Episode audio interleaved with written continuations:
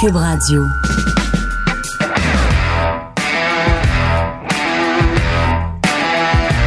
Mesdames et messieurs, bonjour, bonsoir et bienvenue à un autre épisode des Antipodes de la lutte. Pat Laprade, KR, Kevin Raphaël. Yeah! Allez acheter votre gear de la Force de Montréal! Les casquettes, les gens, ils font des posts sur Instagram. C'est bon Ils ça? postent des t-shirts. T'es-tu con- content en date euh, du, euh, du retour? Oui, on a vendu beaucoup. Panique. Là, ma girl Megan, la journaliste, euh, Megan Shaika, bonne journaliste de hockey. Elle a posté une photo d'elle avec le chandail. Pourquoi tu parles si intense? Ça-? Ah, excuse, je pensais qu'on était encore à TVA Sport. Ben non. Calme- Calme-toi, mon gars. Excuse. Je pensais qu'on était encore à TVA Sport, my bad. My bad. Hey, euh, J'ai acheté du boutique Force MTL. parfait, excellent, excellent. Et euh, sans restriction euh, cette semaine, Charles Leblanc. Ah, Charlie, Ben oui, c'est vraiment bon? Ben tant mieux. J'ai texté Charlie à midi, à une heure, il était sur le pod. Mon Dieu, OK. Comme, damn! C'est bon, ça? C'est son bon? off day. J'ai aimé, euh, il parle des salaires dans les mineurs. Oui. Qui c'est vraiment, vraiment intéressant. Vous devriez aller les écouter. Puis après ça, les gens ils disent, oh, ça gagne pas beaucoup dans le hockey féminin. Allez entendre qu'est-ce que le patin a dit? Euh, L'autre affaire aussi, euh, il parle du jeu de cartes dans l'avion. Donc, euh, il- les joueurs, ils jouent aux cartes et lui, il jouait le rôle du dealer. Et cette histoire-là est hilarante, ça. Allez écouter. Ben excellent, excellent. Euh, également, ben, tu savais, en passant de Charles Leblanc, j'ai été au secondaire. J'ai fait une partie de mon secondaire avec son agent. Ah, ok, je pense que j'allais dire avec lui. Non, dire non. Jetro, Jetro Supré, qui est son agent. savais même pas. J'ai fait, si je me trompe pas, secondaire 1 et 2 avec lui au collège Ville-Marie dans Schlager Maisonneuve. Donc, euh, bien content euh, de voir un ancien CVM connaître du succès euh, avec, avec ses, ses clients. Hey, tu peux pas huer mon école secondaire? J'en suis fier. Hum, on veut également vous rappeler qu'il y a une entrevue. On a une entrevue avec Kevin Owens. Là, évidemment, bon, euh, elle, est, elle a été diffusée pour la première fois hier. Là, vous nous écoutez le jeudi. Euh, donc, vous allez dire, ben oui, mais là, c'est déjà passé. Ben non, c'est pas déjà passé parce que ça va jouer en reprise. Donc, je vous donne, là, ça va jouer en reprise aujourd'hui à 23h sur TVA Sport.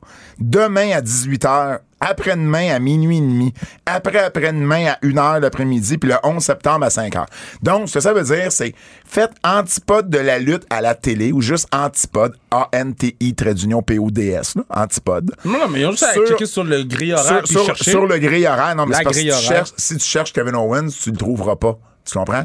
Si tu cherches WWE, tu le trouveras pas. Faut que tu fasses Antipode. Et là, tu vas le trouver. Et ben, c'est disponible en reprise. là. C'est une belle entrevue exclusive d'une demi-heure qu'on a eue avec, euh, avec Kevin. On en est très, très, très euh, content. Donc, euh, allez voir ça, allez écouter ça. Et euh, comme tu l'as dit à TVA Sport tantôt, ben taguez-vous. Prenez une photo, taguez-vous si vous l'avez écouté. Taguez-nous. Puis euh, plutôt taguez-nous, oui, sur vos réseaux sociaux. Et euh, mais on a eu bien, bien, bien du plaisir. Puis je sais pas encore ça va être quand, mais on va avoir le- le- le- le- l'entrevue intégrale, donc le 45 minutes au complet en podcast. J'imagine une fois les reprises terminées, mais euh, vous allez aussi avoir la version podcast Comme là, te dire. dans les prochaines semaines. te dire après le podcast. OK? Tu vas être saisi. Je, je suis toujours saisi quand tu me parles. Oh non, t'es pas prêt. Euh, T'es-tu prêt, toi, à ce que je dévoile en grande primaire la date de mon lancement? À nos auditeurs? Ben moi, je sais c'est quand. Mais je le sais, mais personne s'est pas sorti encore, donc Ah, je le sors aux antipodes. C'est mardi le 4 octobre à la Yeah. cage brasserie sportive de la place Versailles sur la rue Sherbrooke-Est, à côté du métro Radisson. C'est à 17h, donc 5h euh, du soir. Euh, mon lancement, évidemment, sur euh, la biographie d'Émile Butch Bouchard, Yeah. le rock de Gibraltar, du Canadien de Montréal. On attend beaucoup, beaucoup de monde. Kev, tu vas y être? Ben oui, je suis là. man, Fred, Fred, tu vas être là. Si tu me dis non, je vais être vraiment fâché en ce moment. J'ai déplacé live. des trucs là, pour être là. là. C'est bon ça, c'est bon ça, merci beaucoup, j'apprécie. Faites comme Kevin, déplacez des trucs si vous aviez des Ça trucs. vaut la peine, man.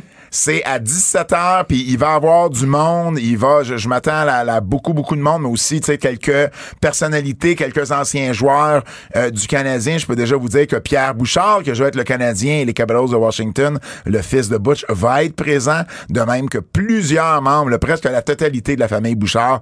Donc, euh, venez célébrer ça avec nous mardi, le turn 4 up! octobre. Je vais essayer d'avoir des joueuses. euh, je vais essayer d'amener des. Parce qu'on a une pratique cette journée-là. Exact, mais qui se finit à 17h. Ben, parce, euh, Parce oui, que- puis non, parce que Non? il y a- ben, parce qu'on finit à 17h, après ça, il y a gym.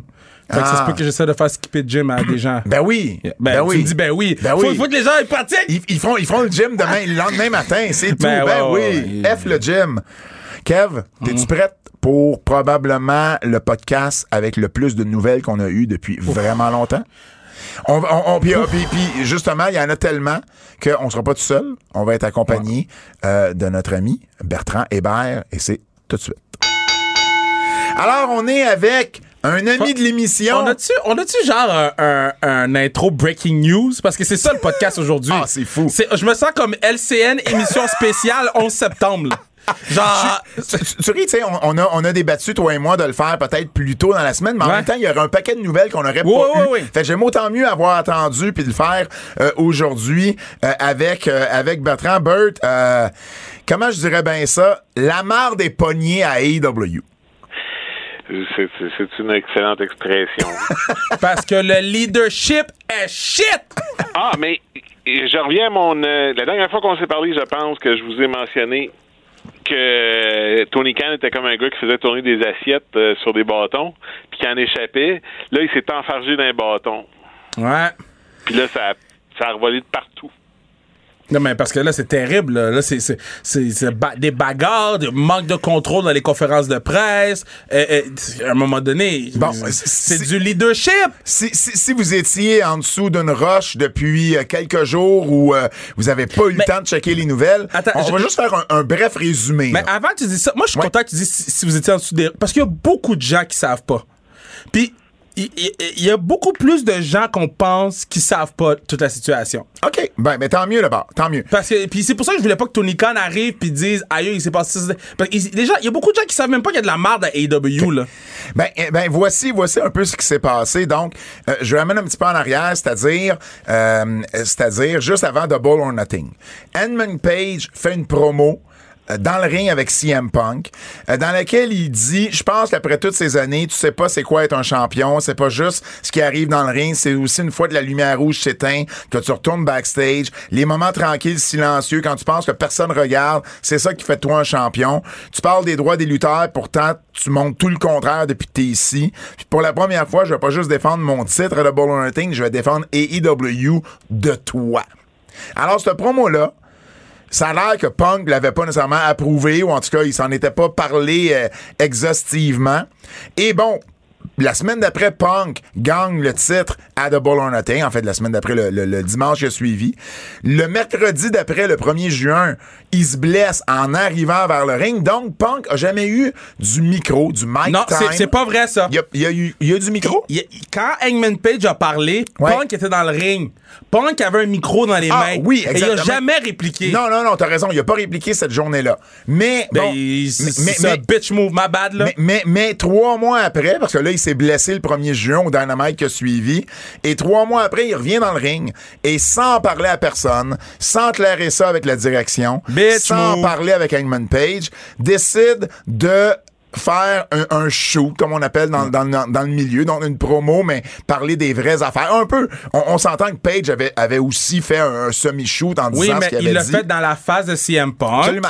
Puis ça faisait partie de l'histoire dans laquelle il- il- les deux étaient dans le ring pour. Ben, il y avait un match un contre l'autre. Tandis que là, Punk est arrivé à Dynamite il y a quelques semaines pour ramasser euh, Hangman Page. Alors qu'il n'avait aucun, aucune rivalité avec Page qui s'en venait. C'était pas du tout ça le sujet de la conversation. Et il est passé à un autre sujet après. Cette promo-là fait beaucoup, beaucoup, beaucoup jaser par la suite. On arrive à All Out. All Out se termine et à la conférence de presse après, c'est là que la marque commence à vraiment euh, prendre. Puis, puis, c'est moi les gars où on dirait que Punk cherchait vraiment à c'est comme si lui qui voulait en parler. Ben oui. Parce que parce qu'il a pas attendu qu'il y ait une. Il y a jamais eu de questions sur Cold Cabana. Non. Oui, a- oui, oui, ça a commencé avec ça. Ben, ah, c'est parce qu'il a vu le boy de Colt Cabana, puis là, il pensait que le gars qui allait poser une question, ça allait être une question négative sur Colt Cabana. Exact, que parce je que- comprends. parce que je sais moi- pas si t'es d'accord avec moi, Bert? Moi, de ce que j'ai compris, c'est qu'il allait demander, il a demandé, est-ce qu'il y a du monde qui sont amis avec Cole Cabana ici? Puis là, il est parti.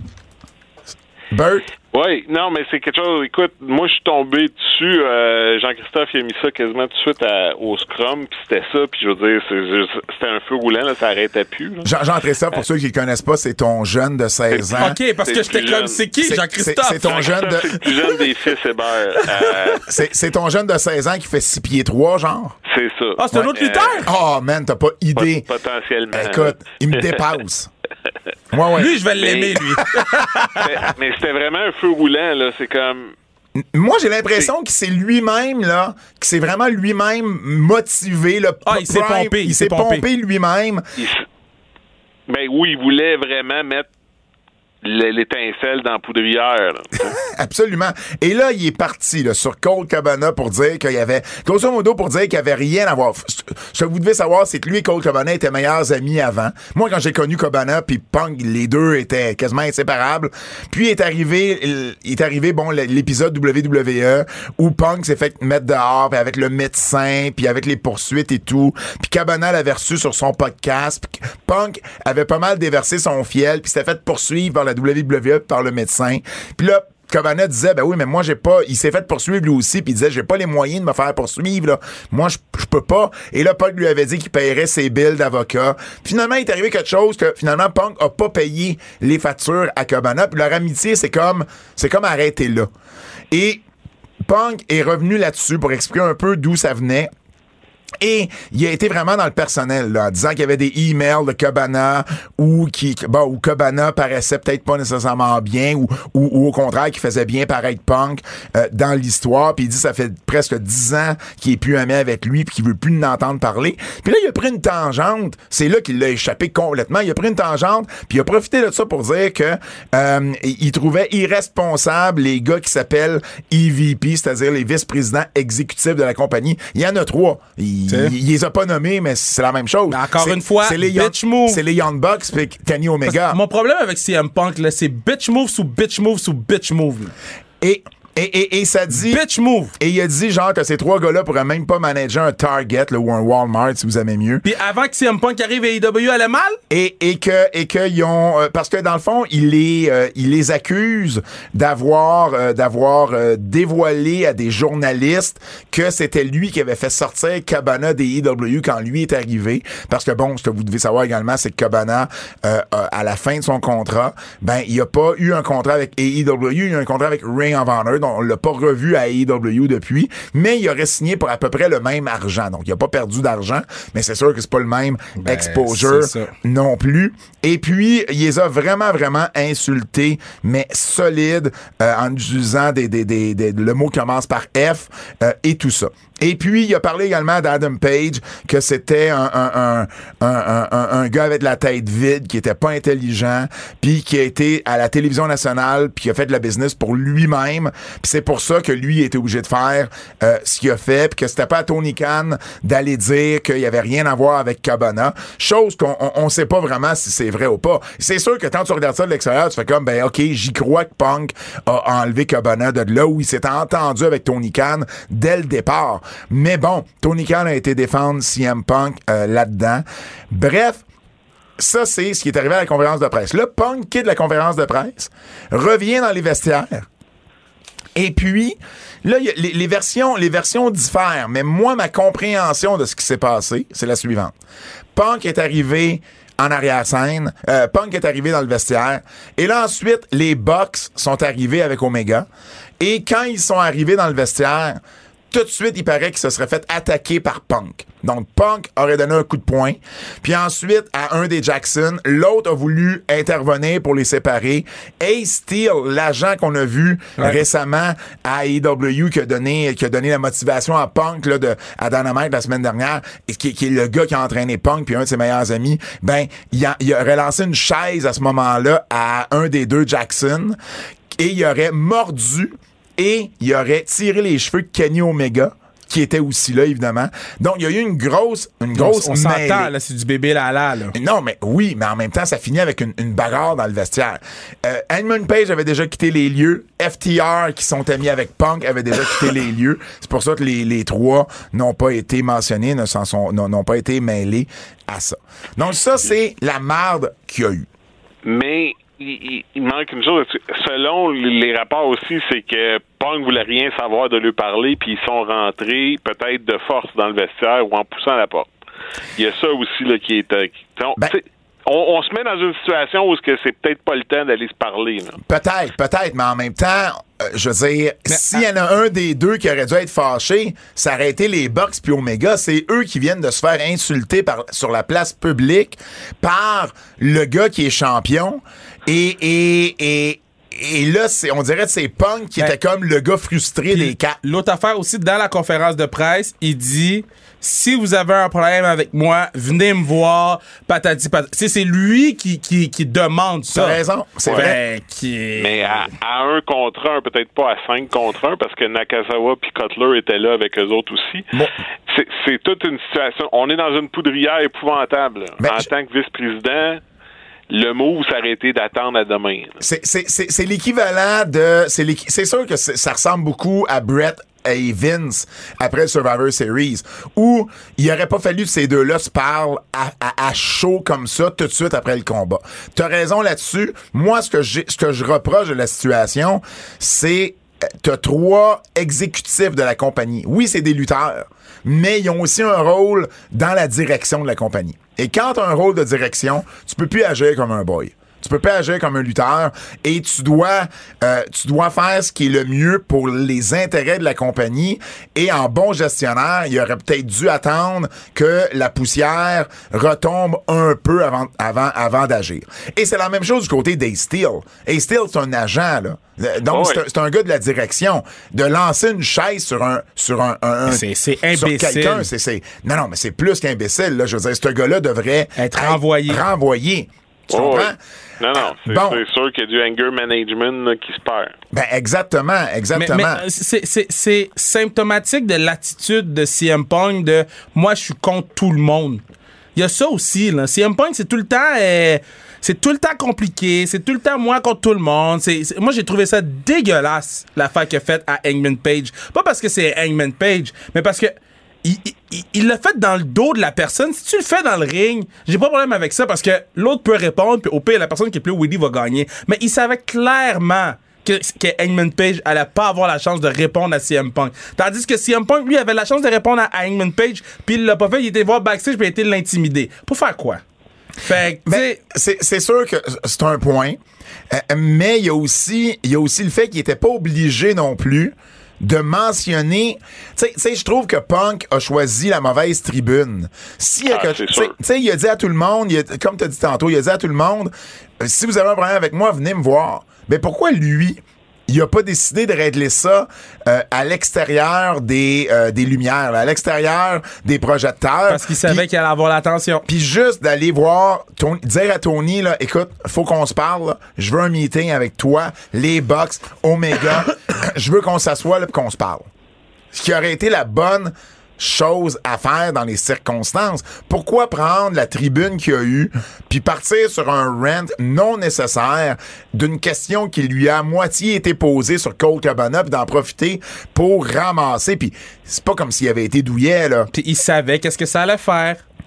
Fait que, tu sais, il- il- il- il- il- il- il- tout le monde est, tout le monde est à blâmer là-dedans à certains regards. Ben, si- à euh, certains Tony Khan plus, là.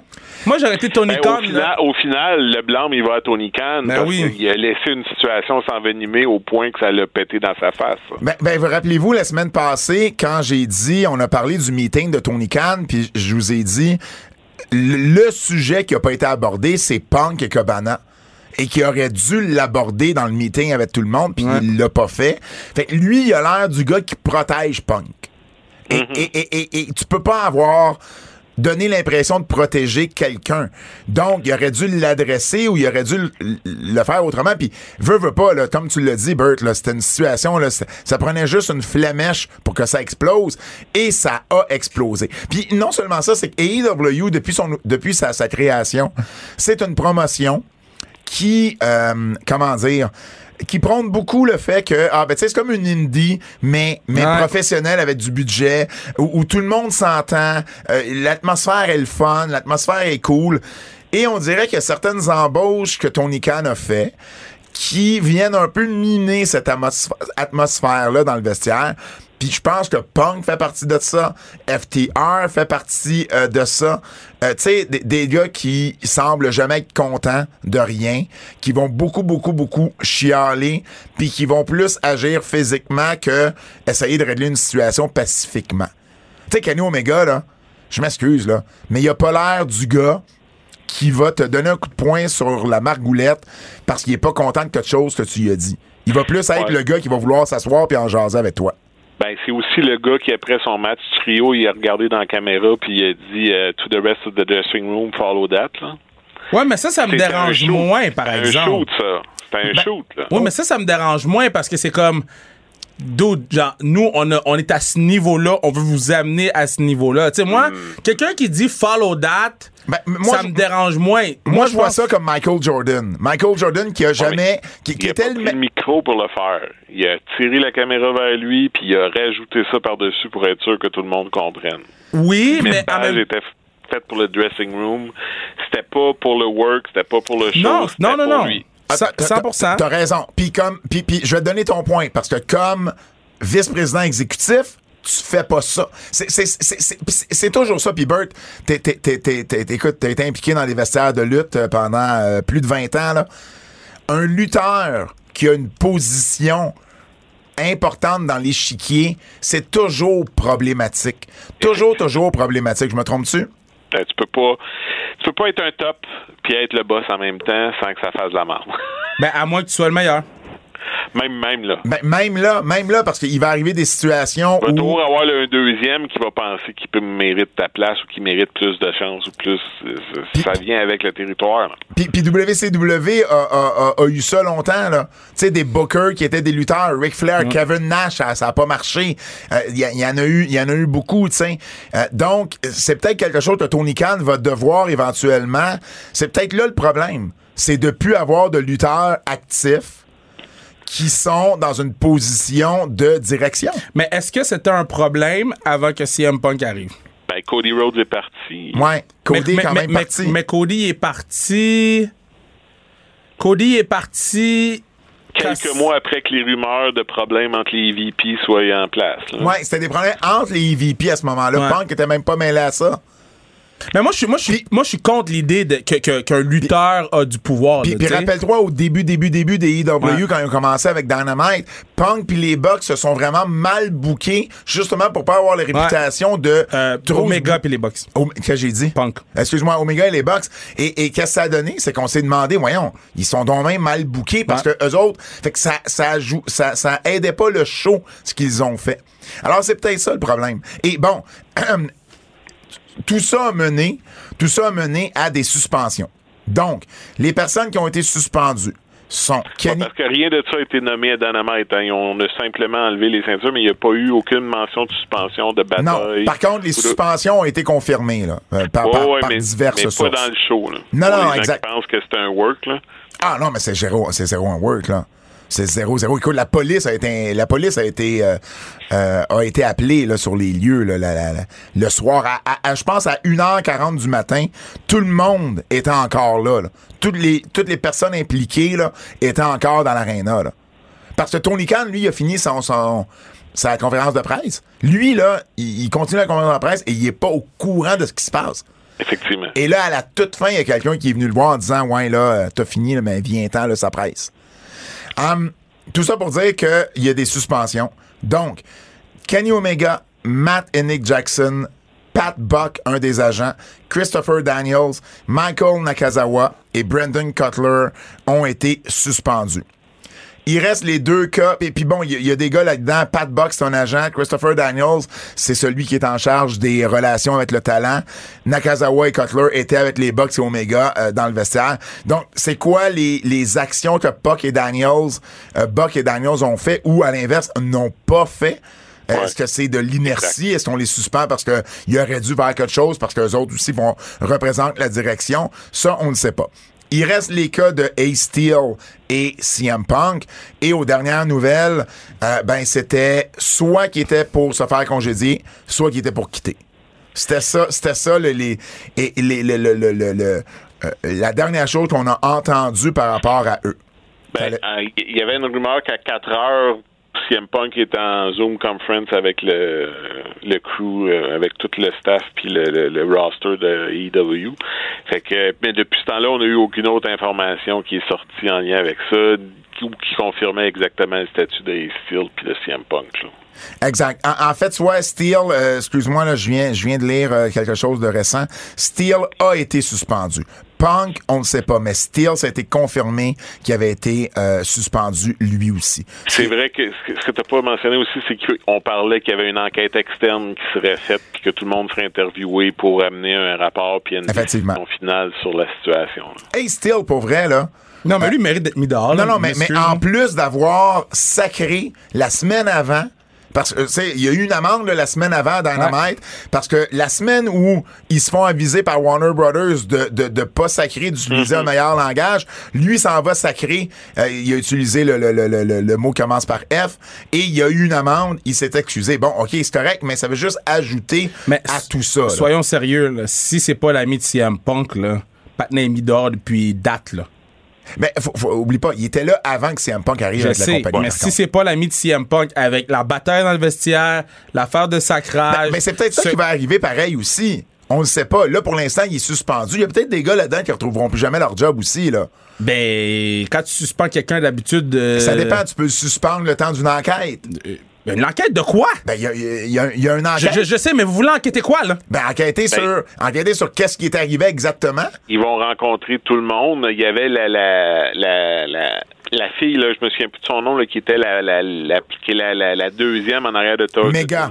Méga était présente apparemment. Là. Donc elle devient un témoin fort important parce que c'est la seule qui est pas un lutteur. Là.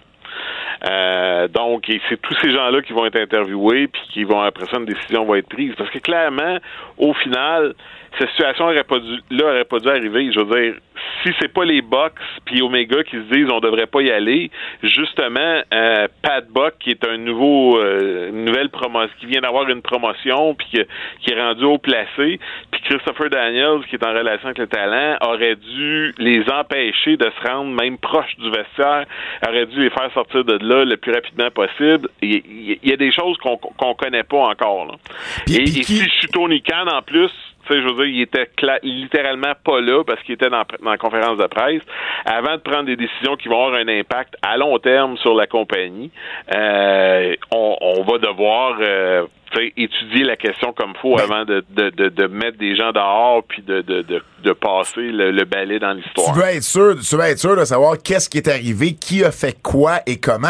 Euh, ne serait-ce que de savoir qui a débuté cette, cette bagarre-là. Tu sais, je veux dire, bon, euh, il y a quand même deux versions qui sont là. Euh, qu'est-ce qui a été dit? C'est-tu les, c'est-tu les Bucks qui ont, qui ont dit un commentaire que Punk a pas aimé puis il a répliqué avec un coup de poing? C'est-tu pas ça? C'est-tu juste Punk? Écoute, tu sais, il y a encore bien des choses à déterminer. Puis euh, d'ailleurs, je, je, je, me, juste me reprendre, là, je me suis trompé.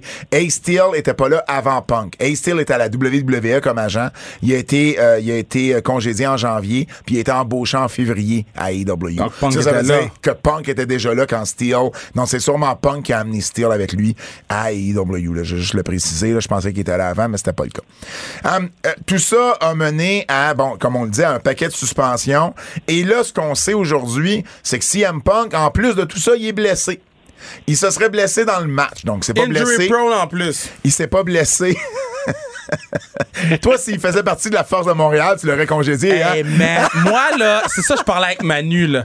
Moi, à la conférence de presse, quelqu'un me fait une affaire de même, je régulate la personne. Mais, mais tu vois. Tony Khan, là, il est resté à côté, puis comme si. Mais, mais ça, c'est un bon point qui amène uh, Bert. Tu régulates la personne devant tout le monde, tu dis, écoute, écoute, écoute, écoute. Là, oh. c'est pas le temps de parler de ça, on va pas. Puis si, en plus, il te, il, il te manque de respect devant le, le public, là, c'est lui qui a l'air d'un cave, là. Mais, mais c'est vrai, c'est un bon point, ça. Pourquoi Tony Khan a été aussi inerte alors que Punk clairement, là, il, il, était en train de dire que ces, ces, personnes les plus proches dans la compagnie, là, ces, ces vice-présidents exécutifs, étaient même pas capables de gérer un target. Pourquoi, pourquoi Tony Khan n'a rien fait à ce moment-là? Parce que c'est un lâche. Parce que Tony, il n'a pas catché toute la gang qui se joue en arrière-scène. Mais ça, ça veut dire que ça revient, ça revient à ce que Kev disait tantôt. Il y a un, un, un flagrant manque de leadership du côté des EW. Ben, je pense que oui. Je pense que c'est la preuve nette et claire que Tony met jamais ses culottes pour dire non. Tu sais, c'est tout le temps à qui va convaincre, qui va qui va remplir plus la coupe de son bord du côté de Tony, comme pour avoir plus de nanane de Tony. Là, je veux dire, c'est ça semble assez évident parce que n'importe quel boss dans cette situation-là aurait dit à Punk de, de star ou aurait. C'est comme, prends ton pouls, exact. Prends ton pouls, on en reparle. Ça, c'est ça, là, pour moi, là, c'était. Tu sais, quand ils disent, tu sais, mettons un, un, un, alcoolique là, ou un drogué, là, tu, tu, euh, tu, tu, tu, tu tu le continues. T'achètes une voyelle? Parce que j'essaie de trouver le bon mot français. J'essaie de trouver le mot. En anglais, pas de parler en français. Non, mais tu sais, tu l'encourages dans sa déviance en disant rien. Ouais, non. C'est ça qu'il a fait. Il l'a il, il a, encouragé dans son affaire négative en restant à côté puis en disant rien. En disant rien, quelqu'un peut voir ça comme une approbation. C'est ça le problème. C'est ça le problème, c'est que quelqu'un peut voir ça comme euh, un, signe approbateur de Tony Khan, euh, qui ne dit mot consent. Hein? C'est une expression. Hein? Donc, Tony a rien dit. Donc, est-ce qu'il est en train de dire que ce que Punk euh, disait était, était vrai? Puis, tu sais, il y, a toujours une question, là, euh, la, fameuse blessure. Là. Donc, si Punk se blesse effectivement dans le match, il sait qu'il a mal. Il sait qu'il y a quelque chose qui marche pas. Donc, ça, ça rajoute à son état général. Ah, ça rajoute à sa euh, frustration. À sa poche de glace, puis là, il sait qu'il va peut-être être encore poigné pour dropper tout ça. En...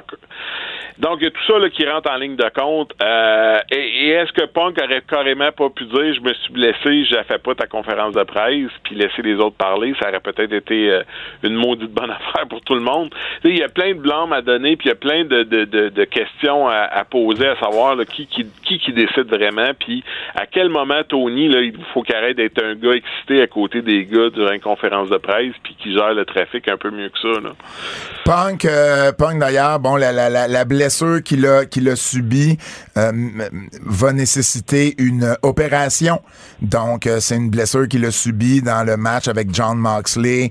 Euh, il a fait un, un, un topé sur Moxley. C'est à ce moment-là qu'il se serait blessé.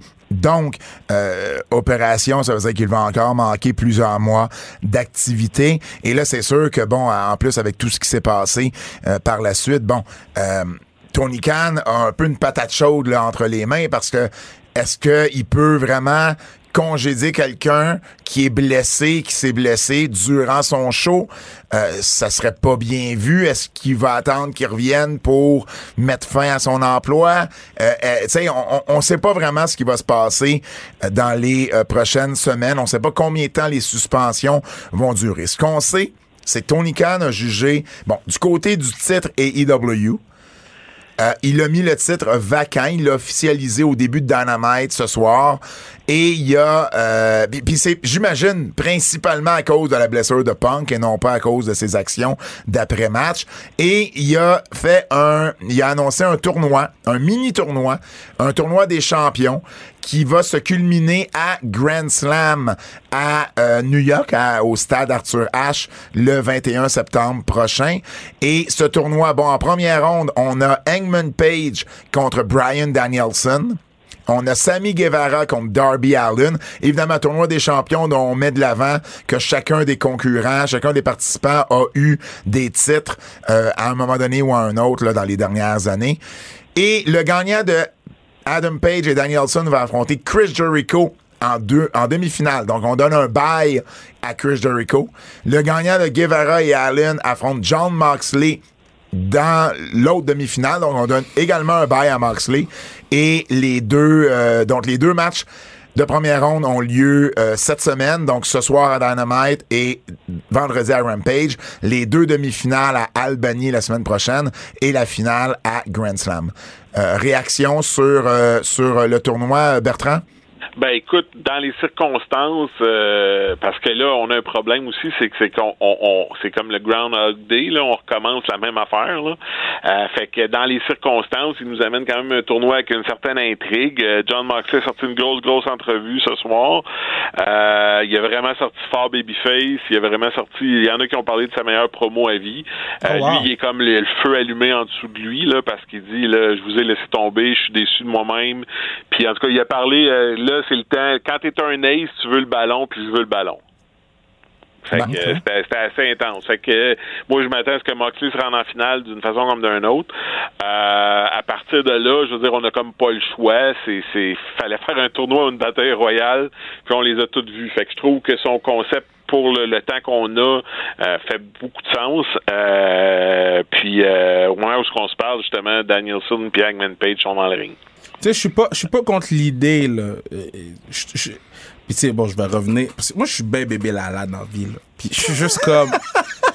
non, mais, mais. mais, mais non, mais tu, tu le sais, euh, Kev, la première, la première euh, force, euh, c'est d'admettre une faute. Non, mais moi, je suis un bébé Lala dans la vie, là, OK? Puis, je trouve juste que Tony Khan, il essaie de. Parce que je pense que Tony Khan pense que quand lui est à la télévision, ça attire du rating. Ben, en fait, il, il, il a préenregistré son segment ce soir. Là. Euh, il savait très bien qu'est-ce qui allait se passer quand il allait sortir. Fait que, tu sais, moi, je- D- D'ailleurs, d'ailleurs, il y a eu des, il y a eu des applaudissements lorsqu'il a dit que le titre des EW était pour être vacant. Euh, Donc clairement, clairement, la foule semble, euh, ben je veux pas dire semble contre Punk, mais en même temps. Non, mais la foule est on- contre lui, là. on- je pense- C'est la je- compagnie. de- la compagnie s'appelle All Elite Wrestling. Le mot Elite, là, c'est les Bucks, Omega puis Hangman Page. C'est le nom de la goddamn compagnie, là. Fait que les gens qui supportent AEW vont plus prendre le- les partenaires qui ont créé la compagnie que CM Punk. Maintenant, c'est une bonne idée, là, le, le, le, le- le tournoi, là.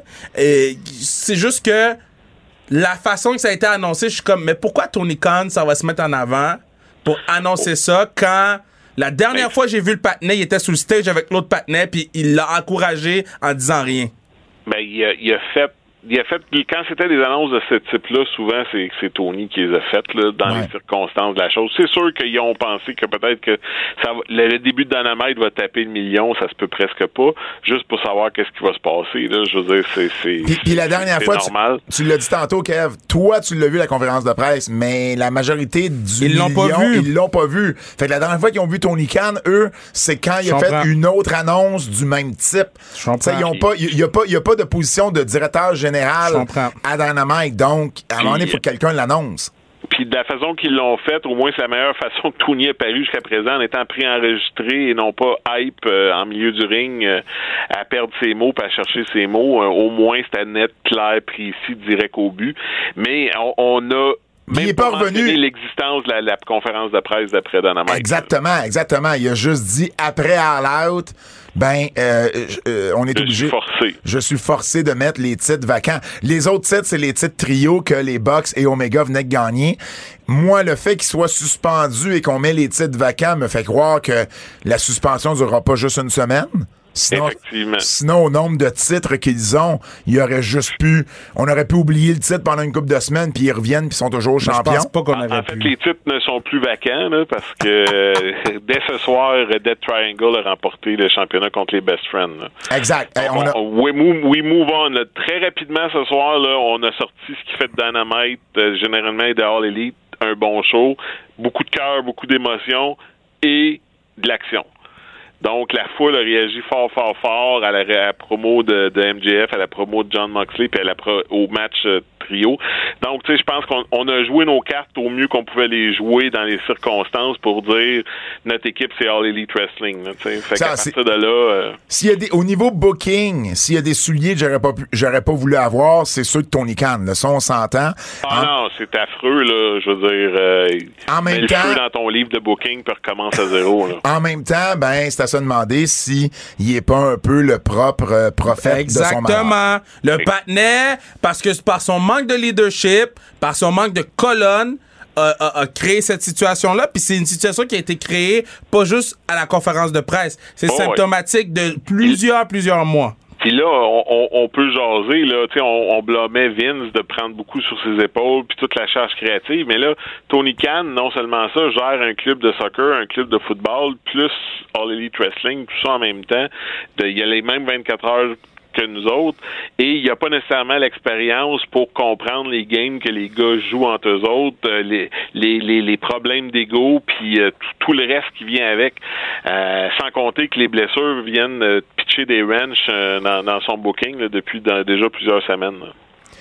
Effectivement. Eh, écoutez, les gars, on a parlé 40 minutes des EW. Il y a eu, il y a eu plus de 20 matchs de lutte en fin de semaine et on a fait 40 minutes sans quasiment parler un match, sans parler d'un de ces matchs-là. On, on va quand même prendre le temps de faire un, un- un retour sur All Out. Si t'es à l'aise avec ça, là, ça fait quand même 40 minutes que tu nous parles. là. Bert, Ouais, moi, j'ai juste ça à faire. Moi, je veux juste, être, Bert- juste qu'il soit à l'aise, OK? Bert parler de lutte. euh, Je veux juste que le patinet soit à ouais, l'aise. mais Fous-moi la est à l'aise, ben oui, mais. Je veux dire, on- je suis je suis là-dedans de- jusqu'aux oreilles depuis euh, samedi, là, fait que... Je pensais à dire depuis 30 ans. ouais, depuis 30 ans aussi, mais je veux dire, c'est- très excitant. Là, je veux dire, en même temps, tu sais, quand il se passe beaucoup de nouvelles, puis il y a beaucoup de choses, puis que les choses brassent, c'est toujours intéressant de voir comment le business va se relever, puis va se diriger à partir de là. C'est triste de voir comment euh, ça dérape. Euh, tu sais, c'est comme, euh, c'est Sean et Brett all over again, sauf que là, tout le monde le sait, puis euh, ça fait une grosse histoire, puis Ben- les, les, les gars vont être suspendus. Euh, La différence avec 97, Bert, c'est qu'il n'y avait pas de réseaux sociaux en 97, puis les nouvelles voyagent beaucoup plus vite maintenant qu'en 97 également. Ouais, ouais, non, non, mais tu sais, s'il y a- Brett puis Sean, ils se sont battus dans les toilettes, puis ils se sont tirés les cheveux, là, puis c'est Pat qui est allé les séparer, là, je veux dire. euh, Ouais, ouais. Non, non, je comprends. ça, bien avant Montréal. C'est pas, c'est pas la première, c'est pas la première bagarre dans un vestiaire de lutte entre des boys. C'est pas la première fois que des, du personnel de la direction est impliqué. On pense entre autres à Arn Anderson, euh, avec, avec, euh, avec les ciseaux, avec euh, Sid Justice. Donc, tu sais, je veux dire, il y a rien de nouveau là-dedans. C'est juste que là, et veux pas, c'est la première fois, je pense, que ça arrive aussi intensément avec AEW, qui est une jeune compagnie qui avait le vent dans les voiles, qui a toujours le vent dans les voiles d'une certaine façon. Mais c'est sûr que c'est, c'est là, ça fait encore plus jaser parce que euh, les, les, les réseaux sociaux et tout s'en mêle et, et, et, et les informations sortent un peu au compte-goutte.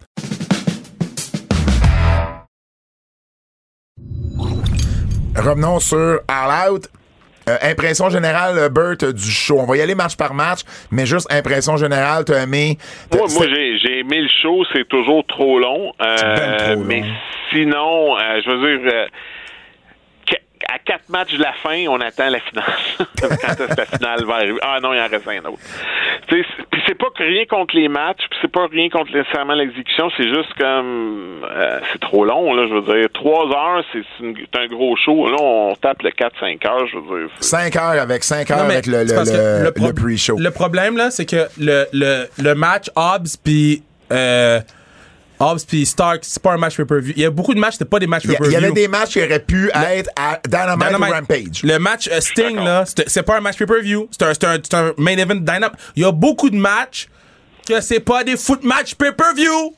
Mais là, on- pas... on revient encore à qui qui fait le booking. Puis, ça. puis- puis- puis je pense qu'on a voulu donner des bonbons là, à certains parce qu'il y en a qui ont chialé. Il y en a qui ont chialé. Comment ça se fait? Je suis pas sur le pay-per-view. Ah, ben attends, on va trouver une façon d'être sur le pay-per-view. Faut que tu saches mettre tes culottes. Faut que tu sois capable de dire non quand c'est le temps de dire non pour le bien de ton show, pour le bien de ta business. Puis mon autre issue, là, OK, c'est que. Problème. On, on- on parle des takeovers, là. Les takeovers, c'était les meilleurs pay-per-view. C'était takeover. 5 foot goddamn match. Tu penses pas qu'il y a des gens dans ce roster-là qui étaient en crise de pas être sur les pay-per-view? Ben, ils savaient que leur temps allait venir. C'est tout! C'est c'est Ouais. tout! C'est tout! Mais la différence avec NXT, c'est qu'il y avait moins de talent et moins de talent. Je suis pas d'accord. Non, non, attends. Oui, mais tu peux pas pas être d'accord. Il y avait, il y avait moins de gens utilisés régulièrement à la télévision que AEW. Ça, c'est premier. Deuxièmement, il y avait moins de talent au, au- à ce niveau-là. AEW, si tu regardes leur meilleur talent, il y en a beaucoup plus que ce que NXT pouvait avoir à l'époque. Mais ça, c'est pas mon problème. Je te dis pas c'est le problème. Je veux juste te dire que C'est- c'est pas mon Tony problème. Khan a à composer avec beaucoup plus de lutteurs. euh, Triple H n'aurait pas 9 ceintures sur son line-up. Ben, Non, là, non, c'est sûr. Non, mais il y y a- C'est a- pas comme si la WWE avait pas trop de ceintures Ben, ici. là. man, ça n'a pas de sens, les ceintures qu'ils ont. Il y a, eu- il y a eu 800 ceintures. Ben oui, mais, Ouais, mais, mais, parce que là, il NXT les aussi. amener le ceinture. Là, après ça, là, il faut défendre tous les titres sur les des titres qui ont même pas rapport avec la Mais compagnie. attends, NXT avait quand même eh, le champion NXT, le cha- la championne féminine, les champions par équipe, les, Les le champion nord-américain, puis les championnes par équipe. il n'y avait pas encore les championnes par équipe. Les- C'est arrivé vers la fin, les championnes par équipe. Ben oui, mais c'est arrivé C'était quatre ceintures. là. Ben il y avait quatre- mais ceintures. quatre ceintures sur cinq matchs. Ben c'est ça? Mais c'est quatre Mais il y a- ceintures a- sur il y a- cinq il y a- Il y a matchs. 250 matchs parce qu'il y a 250 ceintures. Il y a des gens qui n'ont pas d'affaires sur les pay-per-view sur les pay-per-view. Match. Comment il y avait 15 matchs? Il y avait 15 matchs, il y avait un match de filles. Ben, c'est pas vrai, il y en avait deux. C'est quoi l'autre? Ben, il y avait Jade, puis il y avait le forward. True, tu as raison, t'as raison, t'as raison. Il y avait, OK, attends, il y avait 15 matchs! C'est pas vrai, il y en avait, il y en avait trois, en fait, parce que t'avais le mix. Fait que t'en avais deux et demi. Ouais, mais non, je le compte pas. C'est pas un Ben, match de deux filles. et demi. Oui, mais c'est pas un match de filles. Fait qu'il y avait Deux et demi. 15 matchs. Il y avait deux matchs de filles. Et où Serena Deeb? Elle est à Dark. Merci, euh, euh, Bert. Pour le temps, tu me donnes une bière. Elle est à foot Dark. Ouais, De mais tu sais les- pourquoi Shida est arrivé avec sa ceinture du Japon? C'était une ceinture de trop, là, c'est clair. là. pourquoi, pourquoi faire défendre les titres Triple A mix? Tu sais, c'est- je veux dire. Genre, on a. Ouais, ouais, non, non, c'est avec, c'est une ceinture de trop parce que je veux dire, déjà, elle veut, elle veut rien dire à Triple A, elle veut encore moins dire pour toi puis moi, puis en plus, je veux dire, euh, Ruby Soho a mangé une, une méchante Ouais, ben là, volée, là. ben là, on va, on, on va rentrer là-dedans, justement. là. Le premier match a été ça, c'est Sammy Guevara et Ty Mello qui ont battu, qui ont gardé leur titre mix euh, par équipe Triple A contre Ortiz et Ruby Soho. Bon, C'est épouvantable. OK, c'était épouvantable. Euh, Ruby Soho en a eu un nez cassé. Et le nez cassé s'est fait sur la botte stiff de Ty, de Ty. Mello. Et ensuite, Elle s'est fait dropper ben, sa elle s'est tête. fait dropper sa tête par Terrible. Je- je- J'en revenais pas de voir comment, genre, il l'a zéro protégé, là. Il était, tu sais, il- Il l'a droppé. ah ben, en anglais, puis je m'excuse des mauvais mots, là, mais c'était un careless motherfucker. Oh, C'était oui, ça. non, là. non, il y, a- il y avait aucune façon, de la Ah. façon qu'il a été exécuté, que, que ça se finisse bien. Mais juste avant ça, je sais pas si vous avez vu, il y a un spot à l'extérieur où Ruby saute du troisième, puis Sammy Guevara, euh, c'est-tu Ruby qui saute du... euh, oui, c'est ça, Ruby saute du troisième. Et Sammy... euh, non, non, en fait, euh, Ruby fait une, souplesse à taille à l'extérieur. Et Sammy, là, tu le vois là, au ralenti, là, il fait tout. Il, il va out of his way. là. Il va en dehors de sa route pour s'assurer que sa blonde, sa femme, soit qu'il l'attrape. Puis il laisse complètement Ruby sur les deux autres. Quand, quand, quand t'es à l'extérieur, tu protèges tout le monde. Tu protèges pas juste ta femme, ton meilleur ami ou ton partenaire.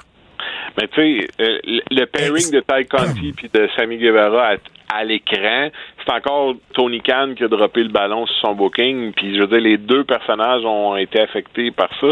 Puis euh, jusqu'à présent, je trouve pas que c'est un positif pour le show ou pour leur carrière. Moi, moi j'aime, j'aime, j'aime l'acte, là. j'aime, j'aime leur duo, j'aime euh, ces deux personnes que, que je trouve qui ont quelque chose à apporter. Sammy Guevara en L'idée est bonne. L'idée est bonne, mais t'es pas obligé de leur mettre les titres euh, Triple A, t'es pas obligé de les reconnaître de cette façon-là.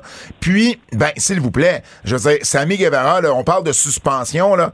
Moi, là, si je suis Tony Khan, là, j'amène Sammy, là, puis je dis, OK, là, qu'est-ce qui se passe, là? Comment tu peux, comment tu peux aussi peu montrer de respect à tes à, à, à ceux avec qui t'es dans le ring? On le dit souvent, là, la lutte, c'est du théâtre et je veux dire, faut que tu protèges le monde avec qui t'es. Là.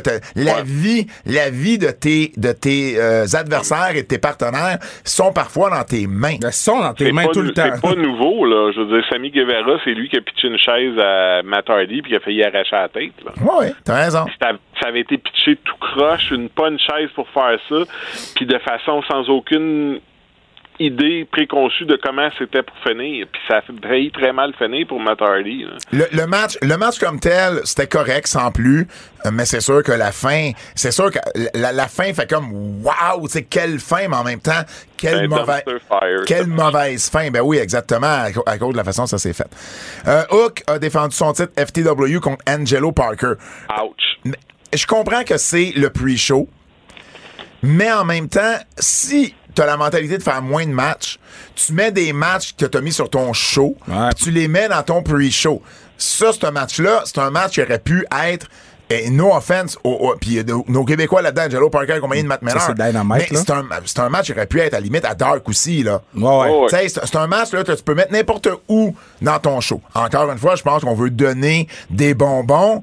Euh, là, dans ce cas-ci, nos Québécois ont été récompensés, mais en même temps, c'est pas un match qui était nécessaire si on pense au big picture, qu'on veut réduire le nombre de matchs sur la carte. Tu vas donner beaucoup. Tu sais, j'aurais vu à, à ce compte-là euh, Starks avec Hobbs sur le pre-show. Exact. puis Tu bombes ce match-là. Ça, 100%. Tu sais. Euh, ben, le match, écoute, ça n'a pas duré 4 minutes, donc ça a été, ça a été un showcase pour Hook. Personne n'a rien gagné dans ce match-là. Personne. Puis Ah. Hook a mal paru en plus. Fait que c'est comme. Pac, euh, Pac le- le- a gardé son titre AEW All Atlantic contre Kip Sabian qui venait tout de suite de. il- il- le patinet revient il y a deux Il semaines. vient prendre un pin! Puis, il y y a, il y a déjà un match, il y a déjà un match de championnat.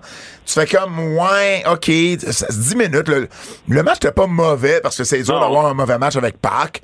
Mais bon, encore là, euh, était-ce vraiment nécessaire? Il y avait un titre, fait que c'est correct qu'il soit sur le pre-show. Tu sais, c'est pas un match que j'aurais nécessairement bumpé. Il, il est déjà sur le pre-show, mais la question est là quand même. Était-ce vraiment nécessaire? Et là, la finale de ce pre-show-là, ben ça, par exemple, c'est un match, au contraire, j'aurais aimé ça Ça voir aurait sur dû le show. sur le show, ça aurait dû ouvrir le show! Mais, mais en même temps, attends, il y, a- il y a deux- il y a deux mentalités.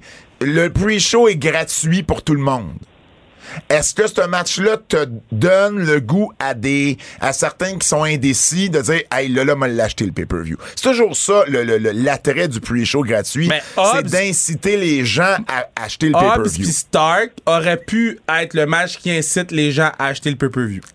Ouais. Ouais, d'une certaine façon, mais Eddie Kingston qui bat Tomohiro Ishii, Yo. ça a été honnêtement là, probablement un de mes trois matchs préférés Ah. des 15 matchs. Violent, man. Ah!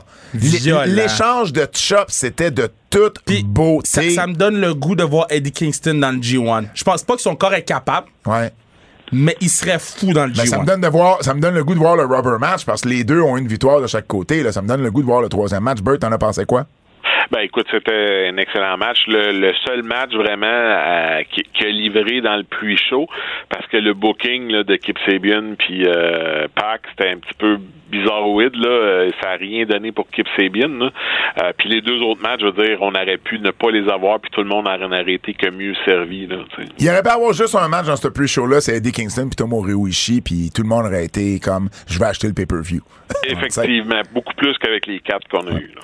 Le show, euh, le show comme tel, le pay-per-view comme tel, a ouvert avec le Casino Ladder Match, le match d'échelle Casino. Donc, euh, il y avait Andrade, il y avait Claudio, il y avait euh, Dante Martin, il y avait Penta, il y avait Ray Phoenix et il y avait Wheeler Utah.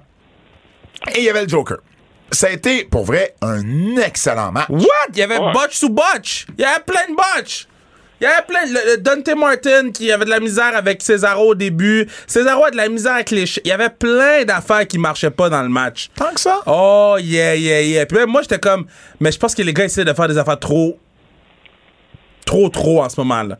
Puis. C'est sûr qu'il y, y a eu plusieurs tentatives, ça rushait un peu à des places, mais je veux dire. Il y a eu le c'est spot correct pour ce que d'échelle. C'était le, le problème des jokers à All Elite Wrestling, c'est que tu sais tout le temps que c'est le Joker qui va gagner anyways. Ben, c'est ça. Il y a Mais- ça. mais il y a là. eu- il y a eu- Fait que- je me rappelle, il y avait le spot d'échelle. C'était ça le spot d'échelle avec Claudio? Avec Claudio puis, euh, Andrade. Les échelles faisaient comme un Le X. X, il y a ça. Ouais, ok, j'avoue, j'avoue, Il y j'avoue. avait quand j'avoue. même une, il y en avait quand même une couple. là. Non, non, ok, ok. Mais, mais, mais, euh, mais bon, de toute façon, le match a, a- a pris le second rang à la fin parce que, comme, comme Bert le disait, euh, les lumières se sont fermées et là est arrivé euh, cinq gars euh, avec des cagoules Ouais. qui étaient, dans le fond, qui se sont démasqués, qui ont été chercher la chip en Ouais. question. Et c'était, bon, euh, euh, comment il s'appelle? Euh, Euh, Stotely Holloway. yeah. Hathaway qui est le gérant. Et tous les gars à qui il a donné des cartes. Fait que ça, j'aimais ça. Ouais. Parce qu'au moins, tu, tu, tu ramènes l'histoire. Il, il a pas donné des cartes pour rien pendant des semaines. Donc, t'avais Ethan Page, t'avais euh, W. Morrissey, Ouais. t'avais... Euh, c'était qui Lee Moriarty. Lee Moriarty, Le Gun Club. puis le Gun Club. Fait que t'avais ces cinq-là. Bert, il dit le gun club. Hein? Et bon, c'est l'introduction d'un nouveau clan. Fait déjà là, OK, c'est bon, côté storyline, je- j'aime j'aime ça, t'en profites. Tu profites d'un match pour introduire un nouveau clan. Et là, il donne le, le- le- le- la chip, le... le, le, le- le- euh, c'est quoi en français? Une chip? Une chip au casino, là? un, un- un jeton. Un, jeton, jeton. merci.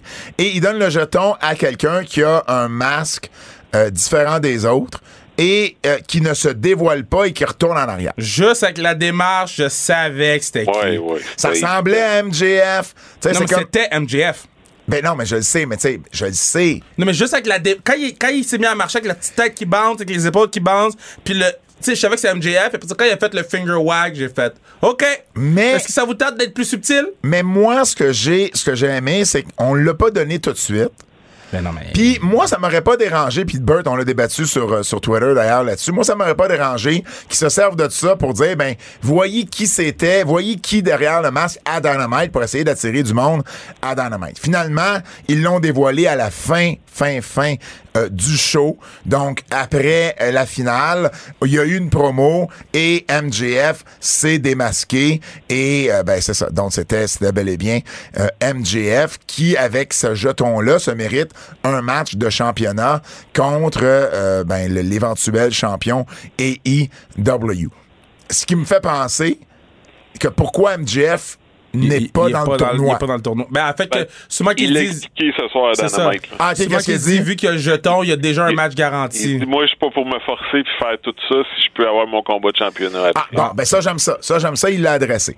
Donc, c'est le retour d'MGF. On sait toujours pas si c'était un work, c'était un shoot. Ça ressemble beaucoup plus à un shoot qu'un work. Parce qu'il y avait un work, on, on- là, il essaie de faire un work shoot parce que bon, il est revenu avec, euh, on a entendu un, un- un enregistrement de Tony Khan qui dit, euh, qui dit qu'il va lui donner beaucoup plus d'argent s'il revient, mais il veut faire la bonne chose pour les fans, puis il veut qu'ils reviennent, puis c'est la bonne chose à faire. Donc, on a travaillé un petit peu dans ce sens-là, mais j'ai l'impression que ça ressemble beaucoup plus à un shoot qu'à un work son absence, parce que sinon, ça a aucun sens ce qui s'est passé là. Ben, ben, on sait qu'il a tourné un film dans tout ça. Donc, euh, moi, j'ai tendance à penser work shoot ou work shoot qui est devenu un work. Euh, ce soir, il a, ils ont- il a vraiment dit là, que il- on lui avait bumpé son contrat pour, pour jusqu'en 2024, mais que on s'en va toujours à la guerre euh, pour qui va avoir MGF en 2024. Là, puis euh, il, a, il a parlé de son ami Cody, il a parlé de qu'il était pour travailler pour un vrai can, Uncle Nick, puis ah ouais donc là. Il a parlé de son idole, son idole c'était The Game. Ouais, son idole était de game. Il, s'est lâché lousse, là. Je veux dire, euh, je pense qu'on va continuer cette histoire-là là, de, de l'ultime euh, gars qui veut euh, prendre tout ce piller et mettre à sang et à sacre euh, All Elite pour aller collecter euh, avec euh, WWE. là. Donc, euh, je pense que ça peut fonctionner. là. La, la foule a ma- marché très très fort quand il a fait son faux face, son, son faux face, puis après ça très fort quand il a, Ben. il a, il a laissé tomber le masque, puis qu'il a, il a, été le, le MJF qu'on connaît. là. Donc, je pense que ça demeure le personnage le plus fort dans les circonstances. Tony devrait en prendre super soin. Ben euh, oui, puis euh, tu sais bon, il est arrivé avec le chandail des Bills de Buffalo à Buffalo, donc tu sais, c'est sûr que la foule était pour l'applaudir. Euh, L'autre chose, c'est un terrain glissant pour Tony Khan, parce que si en bout de ligne ils font un angle où MJF est très pro WWE, puis qu'en 2024-25 il s'en va à WWE, il va avoir l'air fou là. Tu sais, ça, ça, ça va être, ça va être du Brian Pillman, là, tu comprends? Effectivement. Donc, donc ça, faut faire attention. Il, est- il est- il est mieux de s'assurer à quelque part là-dedans qu'il va le signer pour plus longtemps. Puis à un moment donné, on va aller ailleurs avec cet angle-là. Le faire à son retour, bon, euh, c'est correct. Euh, et, euh, et voilà. Donc, euh, ça a été, ça a été MGF, donc le retour euh, d'MGF. On a eu après ça la finale du tournoi euh, 3 contre 3. Donc, Omega et les Young Bucks ont battu Adam Page et Dark. Dark Order, excusez-moi. Question. Oui. On n'aurait pas dû. Ben, en fait, I guess il était pas disponible, là, euh, euh, le Patnel, euh, Qui? Will Ospreay. là. Ouais. Est-ce que c'était un meilleur match que celui avec Will Ospreay? Moi, moi, moi ça, ça a été le troisième meilleur match du tournoi, selon moi. Les deux avec Will Ospreay, donc ça. soit contre Death Triangle et contre euh, The Elite, pour moi, ont été les deux meilleurs matchs du tournoi.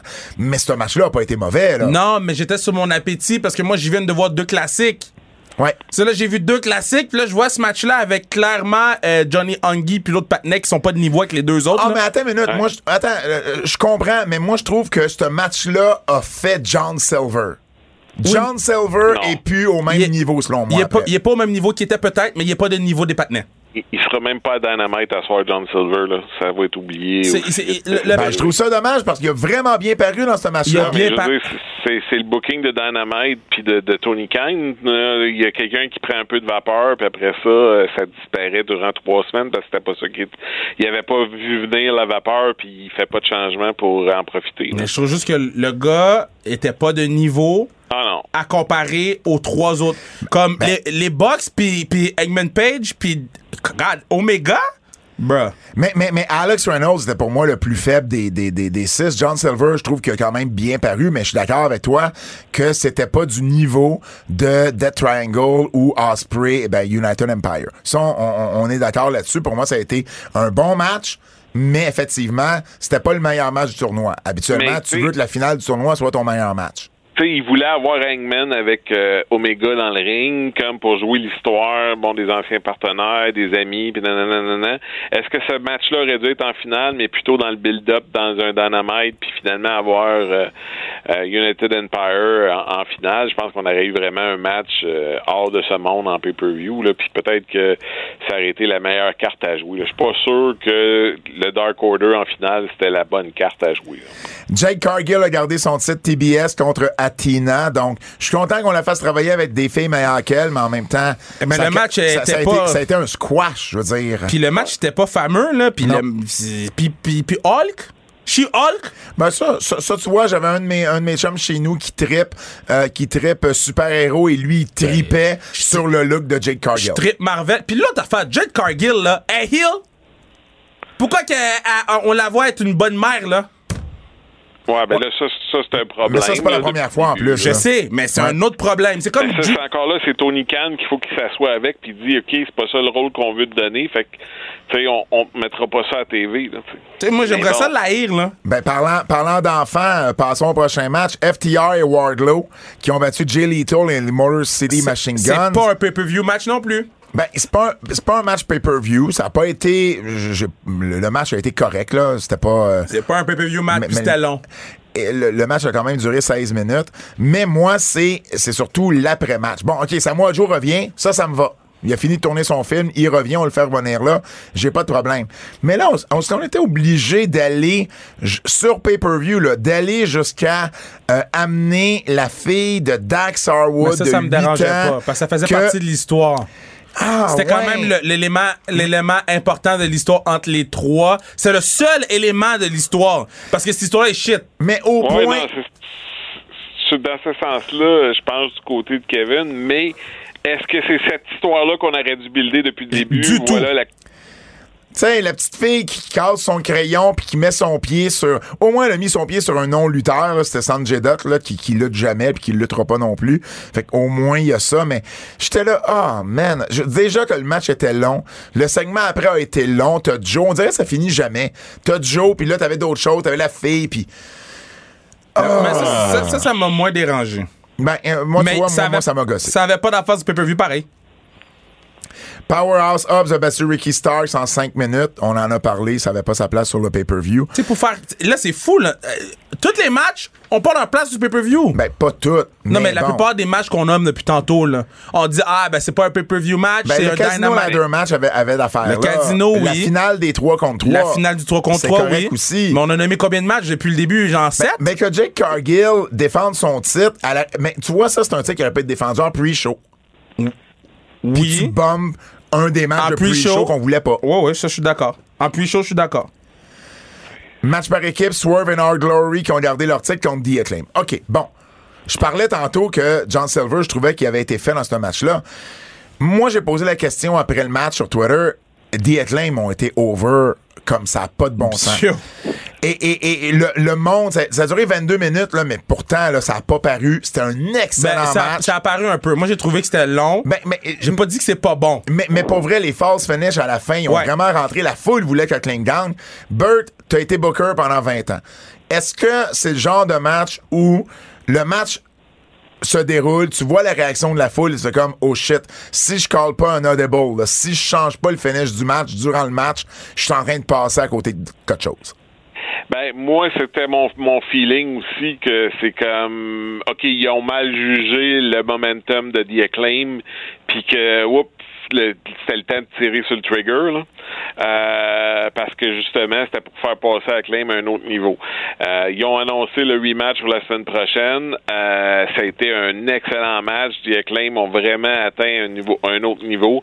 Euh, Strickland puis Keith Lee ont, ont- ont bien livré aussi. En fait là j'ai l'impression que il aurait fallu qu'il qu'il aille vraiment 100% heal avec Strickland puis Lee, puis c'est sûrement pas ça le plan de, Tony. Là. Et Tony a pas l'air très bon pour changer d'idée quand il voit que quelque chose est en train de prendre une autre direction complètement. Parce que c'est une chose de scraper des plans en disant que ça marche pas après une semaine, mais quand tu vois qu'il y a une direction qui est en train de s'ouvrir toute grande devant toi, le chemin est défriché, asphalté, des kilomètres de long en avant de toi, faut que tu prennes le chemin au lieu de prendre le chemin de Garnotte à côté. là. Est-ce que euh, ils ont annoncé le match pour la semaine prochaine ou pour Grand Slam? Euh, j'ai cru entendre la semaine prochaine. Ben, tu vois, déjà là, je trouve que c'est une erreur parce que euh, The Acclaim à New York À New York, ça aurait été fou. vont être en- parce que Ben, ça dépend, sont où la semaine prochaine? Si Ils sont sont à Albanie. sont à Albany. Eh boy. Ça sera pas la même chose que 20 000 personnes, Eh à, à moins, boy. à moins que le match mène à un rematch à Grand Mais pourquoi? Slam. Non! Non, non, non, non, non, non, non. Non, faut que Tony arrête avec ces affaires-là, là. OK? Tu fais le match, euh, finish au match, et fini, bye.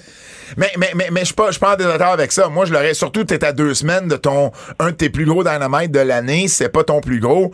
Acclaim, la seule place qui pourrait avoir une réaction aussi forte qu'ils ont eu à Chicago, c'est à New York. Donc, euh, et pas à Albany, c'est à New York devant 20 000 personnes. Moi, moi, je trouve que, tu sais, il aurait dû, durant le match, le- le- le- l'appeler, le, le, le, l'audible, pour faire comme, OK, là, là, on met les belts sur, sur The Acclaim. Pour ceux qui se posent la question, oui, ça se fait, puis oui, ça s'est déjà fait. C'est rare que ça se fait, mais oui, ça peut se faire. Moi, Tout le monde se parle là-dedans. là. Mais je comprends, mais moi, je l'aurais pas fait. Parce que The Acclaim, OK, là, là bon, on, on s'entend que le plus gros problème là, à AEW, là, c'est la communication. OK? Là, là, là, les gars sont dans leur match, font leurs affaires, là, boum, boum, boum, tu leur envoies une curveball qui a un finish qui change, là, il faut que ça communique.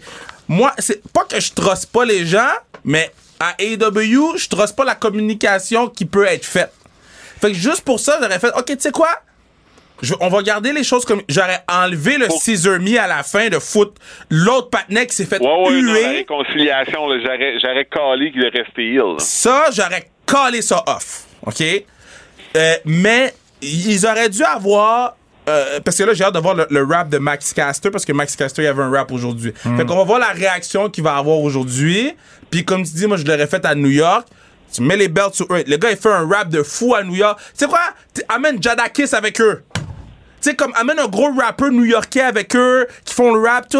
Puis pré- prépare un petit peu mieux la victoire que ces gars-là vont avoir devant 20 000 personnes.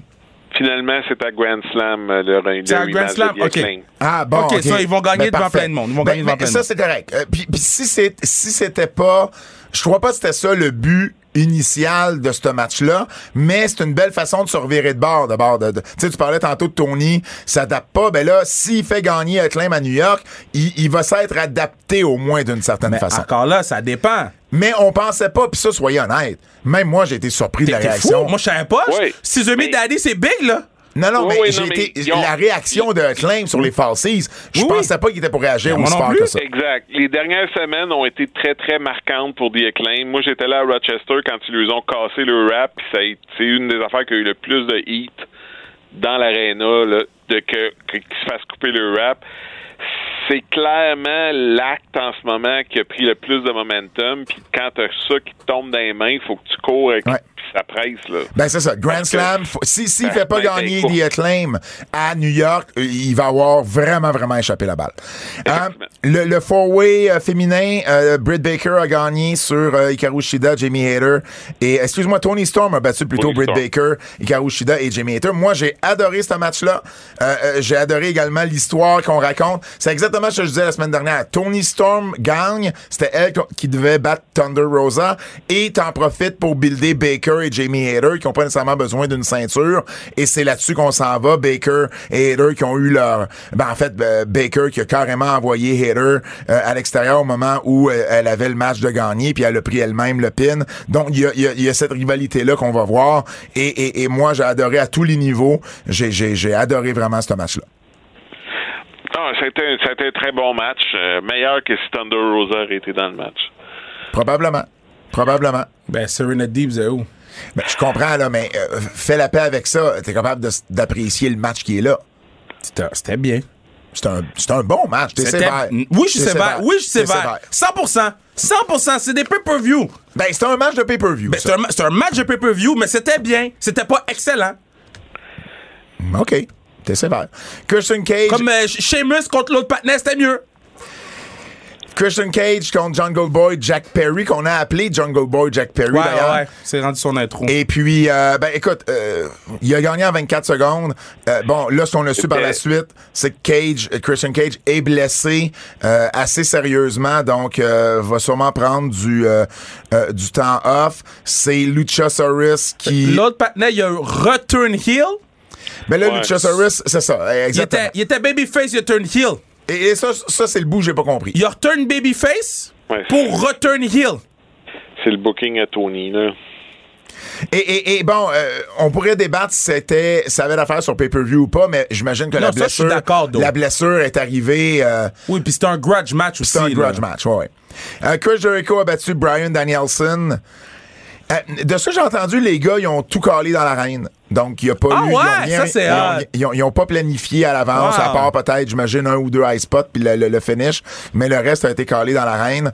Euh, vraiment old school. Vraiment nice. Moi, là, euh, euh, n'importe quoi après The Acclaim, j'ai l'impression que la foule était complètement Spent, ouais, fatiguée. 100%. Euh, on n'était plus là.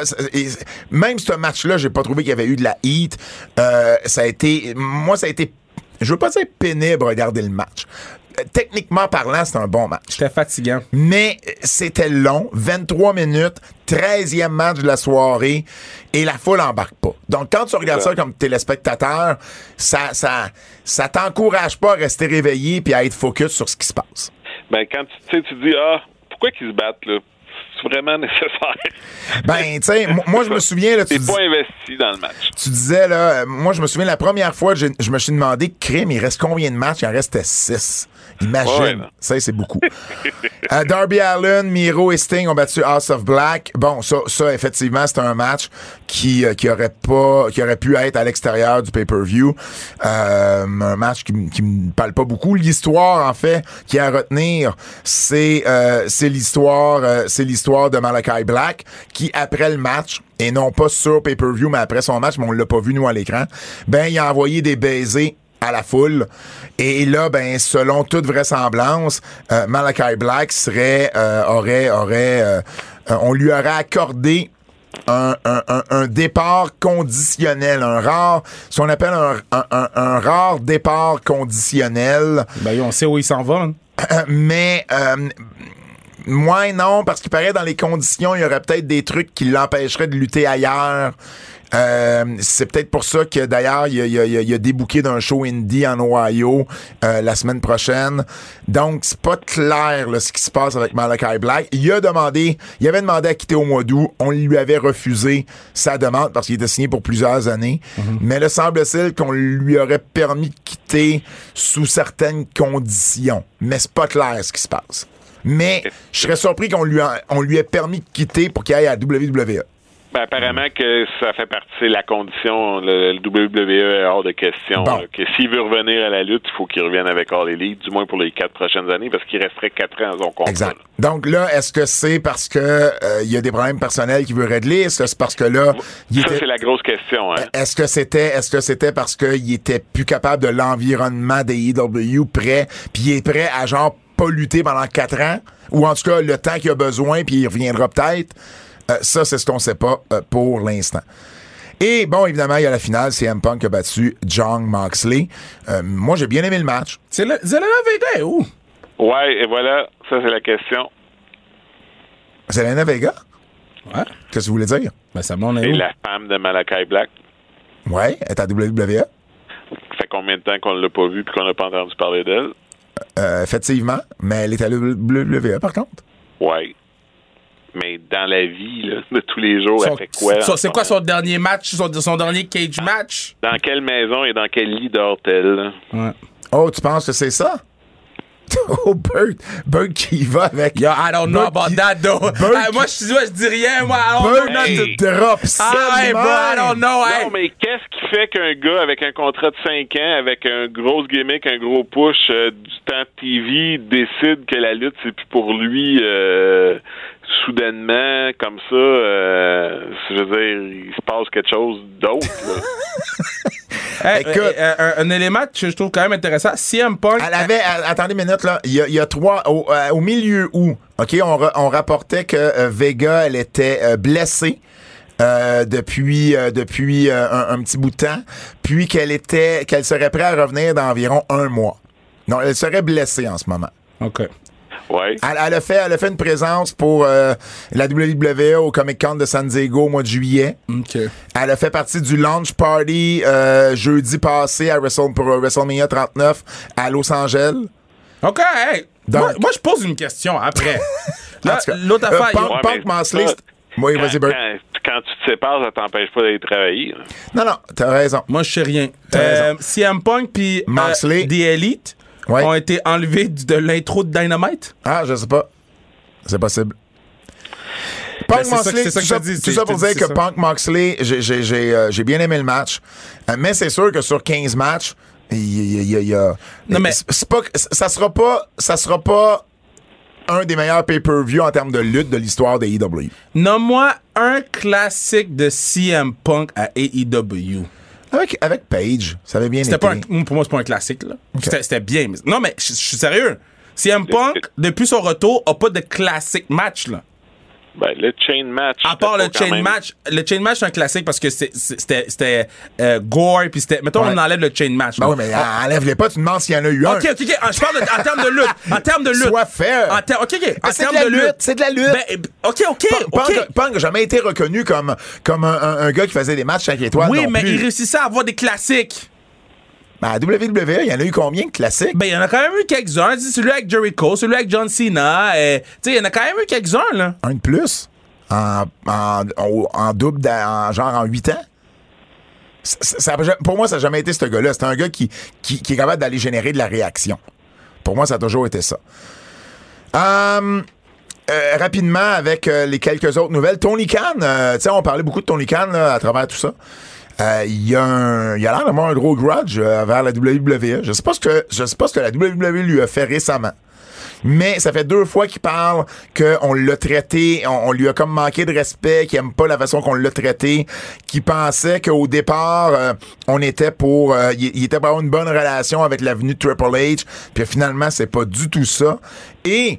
euh, bon, il est arrivé, bon, les commentaires de Triple H sur NXT. Puis Triple H était blâmé là-dedans. Il a changé son narratif lui-même en disant, à l'époque, il disait que NXT, euh, tu sais, c'était pas, dans le fond, une guerre, c'était un marathon. C'était pas genre une bagarre d'une journée, c'était un marathon. Là, il fait comme, bon, ils ont battu notre, il a battu notre, notre compagnie de développement, big deal. Non, non, à l'époque, c'était quand même ton troisième brand, là. C'était pas de même, tu le vendais. Mais bon, ça, c'est à côté. Mais Tony Khan, à la conférence de presse, à un moment donné, il l'a- il l'a échappé carrément, là, puis il a dit, il a dit quelque chose comme, euh, je suis vraiment sérieux, je resterai pas là euh, euh, et, et- et prendre leur merde, là.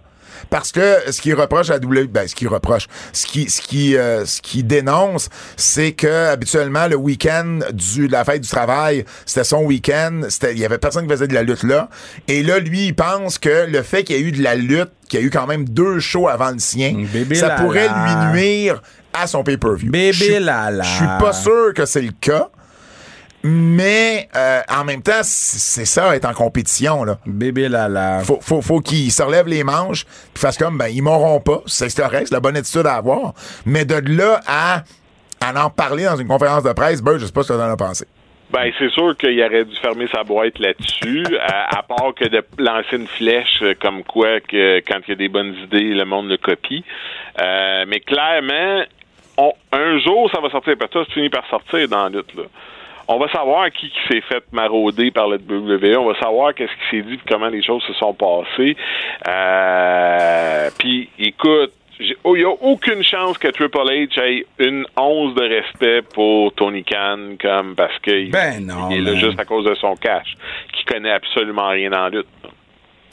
Hum, non, non, puis je suis d'accord, je suis d'accord, je suis d'accord là-dessus que Triple H va big liguer Tony Khan 100 000 à l'heure. Puis tu sais, lui, il, en- il, il se fait embarque. prendre. Ben il se fait il prendre là-dedans. Là, Il paraît pas bien. Là. Il embarque. Je veux pas utiliser le mot Mark, mais des fois, Stick, il- c'est dur de pas l'associer à Tony. To- Tony euh, est beaucoup trop enthousiaste par moment. J'aime le mot Non, mais le, enthousiaste. le enthousiaste, ça dérange pas. Moi, je suis enthousiaste dans la vie. là. Mais, mais c'est juste que lui, t'es comme, OK, mais, mais bro, c'est. c'est pas ton rôle, genre. T'es supposé pouvoir gérer toutes les situations, là. Euh, mettons, mettons à la conférence de presse de la Forge, ça comparer les deux, mais, mais j'étais pas enthousiaste comme je suis enthousiaste dans la vie.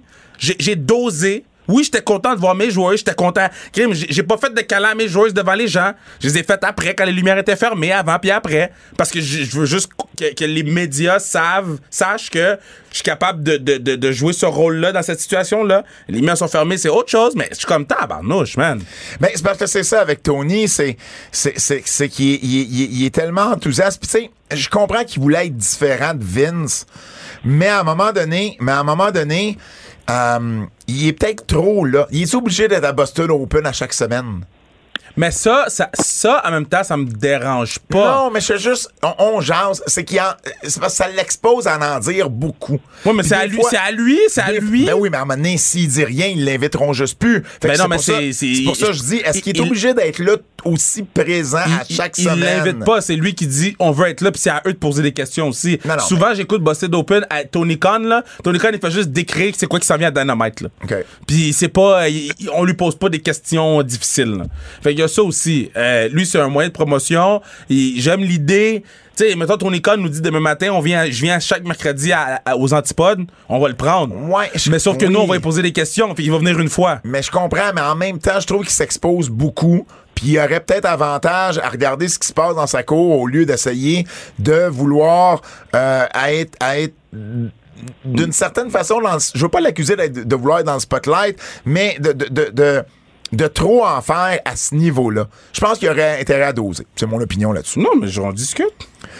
Hum, rapidement également, euh, Bobby Fish a quitté AEW dont son contrat euh, est terminé. Et pour ceux qui se demandent, il y avait vraiment un contrat d'un an. Ça- ça- parce qu'il est arrivé au mois d'octobre, il part au mois d'août, mais son contrat se finissait le 31 août. Il a signé le contrat euh, avant de, de faire ses débuts, là, quelques semaines avant d'arriver euh, à la télévision de Dynamite. Et parallèlement à ça, ben, on a Kyle O'Reilly qui, euh, qui est blessé. Euh, donc, on parle d'une blessure au cou. Euh, alors, Adam Cole se ramasse euh, tout seul. là. Donc, je sais pas ce que ça veut dire pour Adam Cole. Ça donne bien, l'élite est suspendue. Fait que- Ben oui, d'une certaine façon. Puis, je pense pas que je pense pas que Bobby Fish s'en retourne nécessairement à la WWE. C'est un bon coach au Performance Euh, Ça Center. pourrait être un bon coach au Performance Center, puis il peut doubler comme, comme lutteur à l'occasion du je pense, côté de NXT. je pense aussi que les, les blessures commencent à le rattraper. C'est possible. Il est plus vieux que les autres, euh, Bobby Fish aussi. Là.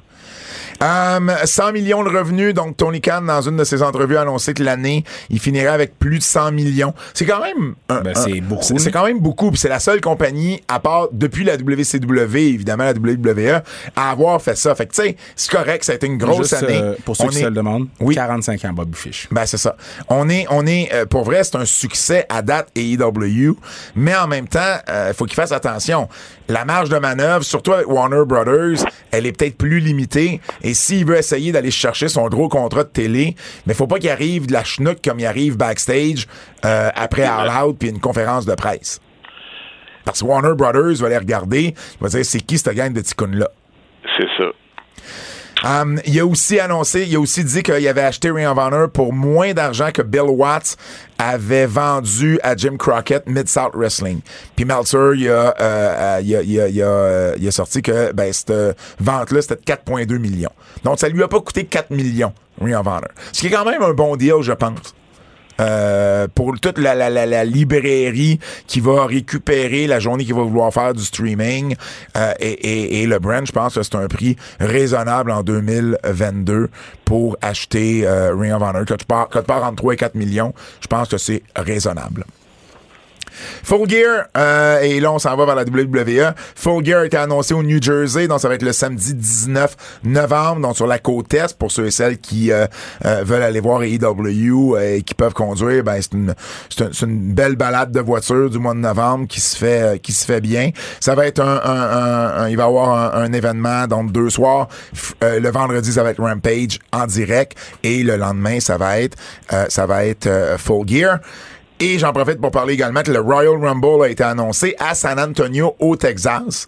Donc, pour la cinquième fois, euh, quatrième fois plutôt, il va être, il va avoir lieu à San Antonio après 97, 2007 et 2017. J'étais là en 2017 d'ailleurs. Donc, on retourne, on continue la séquence de stade pour les gros pay-per-view.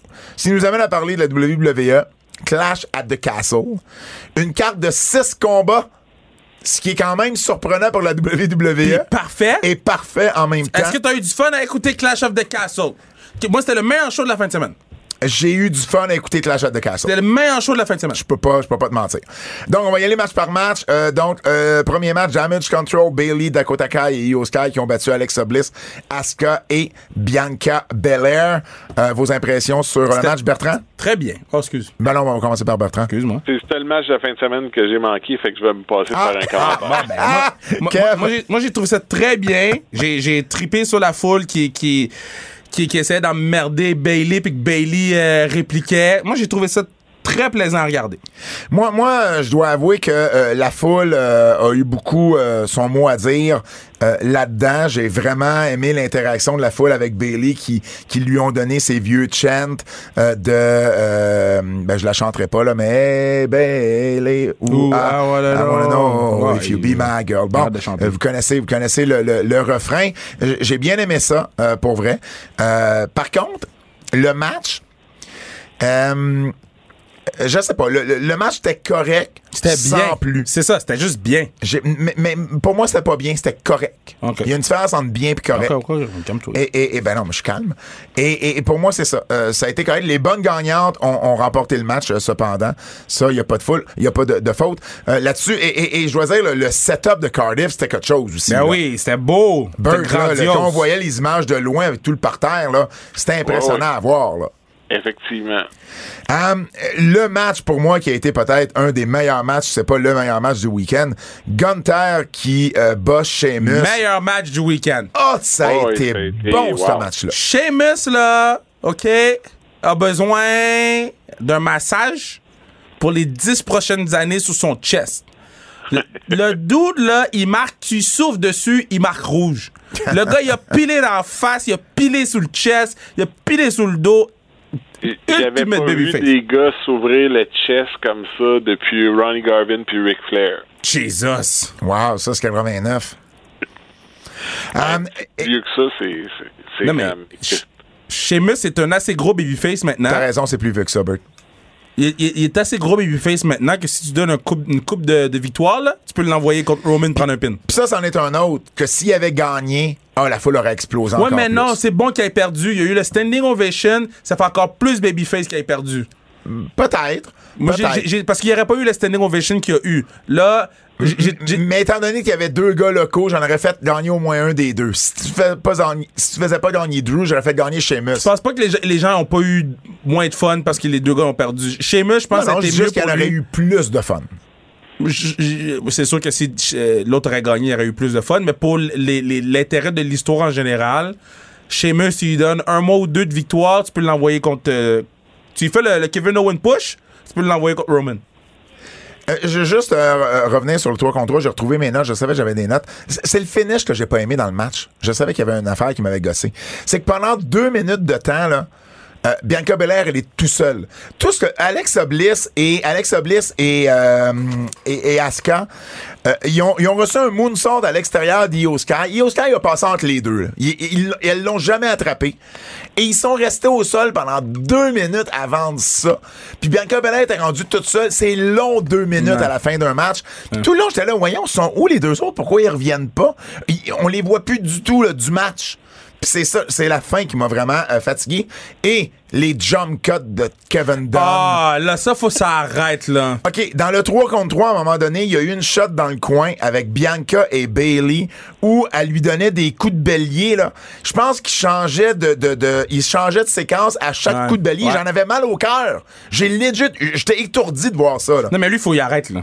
Puis, puis il y en a échappé une, là, à un moment donné. Il y en a échappé deux. Il a été sur un fan, à un moment donné, pour absolument rien. Le fan était en train de se rasseoir quand il a été dessus.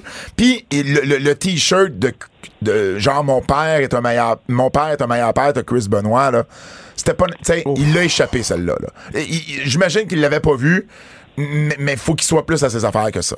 Shade Bird, tu vas partager mon opinion. Oh, écoute, Kevin Dunn, c'est pas, c'est pas mon préféré euh, à, à ce niveau-là. Je- moi, je peux vous dire, euh, tu sais, celui qui devait être son dauphin, Michael Mansouri, a quitté la compagnie, ça fait déjà un petit bout de temps.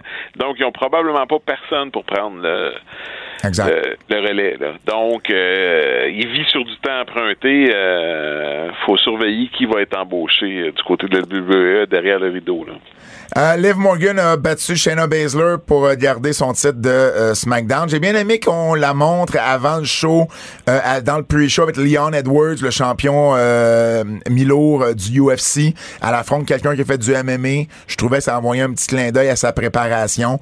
Le match comme tel passera malheureusement pas à l'histoire, mais c'était ça. Liv Morgan est malheureusement over au-dessus de sa tête. Oui, au- au-dessus de ses capacités dans l'arène. Non, mais-.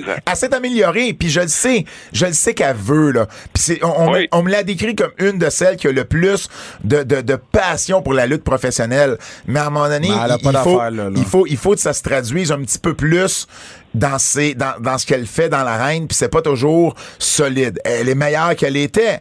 Euh, Mais Mandy Rose, je l'ai, je l'ai trouvé meilleure qu'elle était également en fin de semaine. Fait que des fois, c'est pas toujours.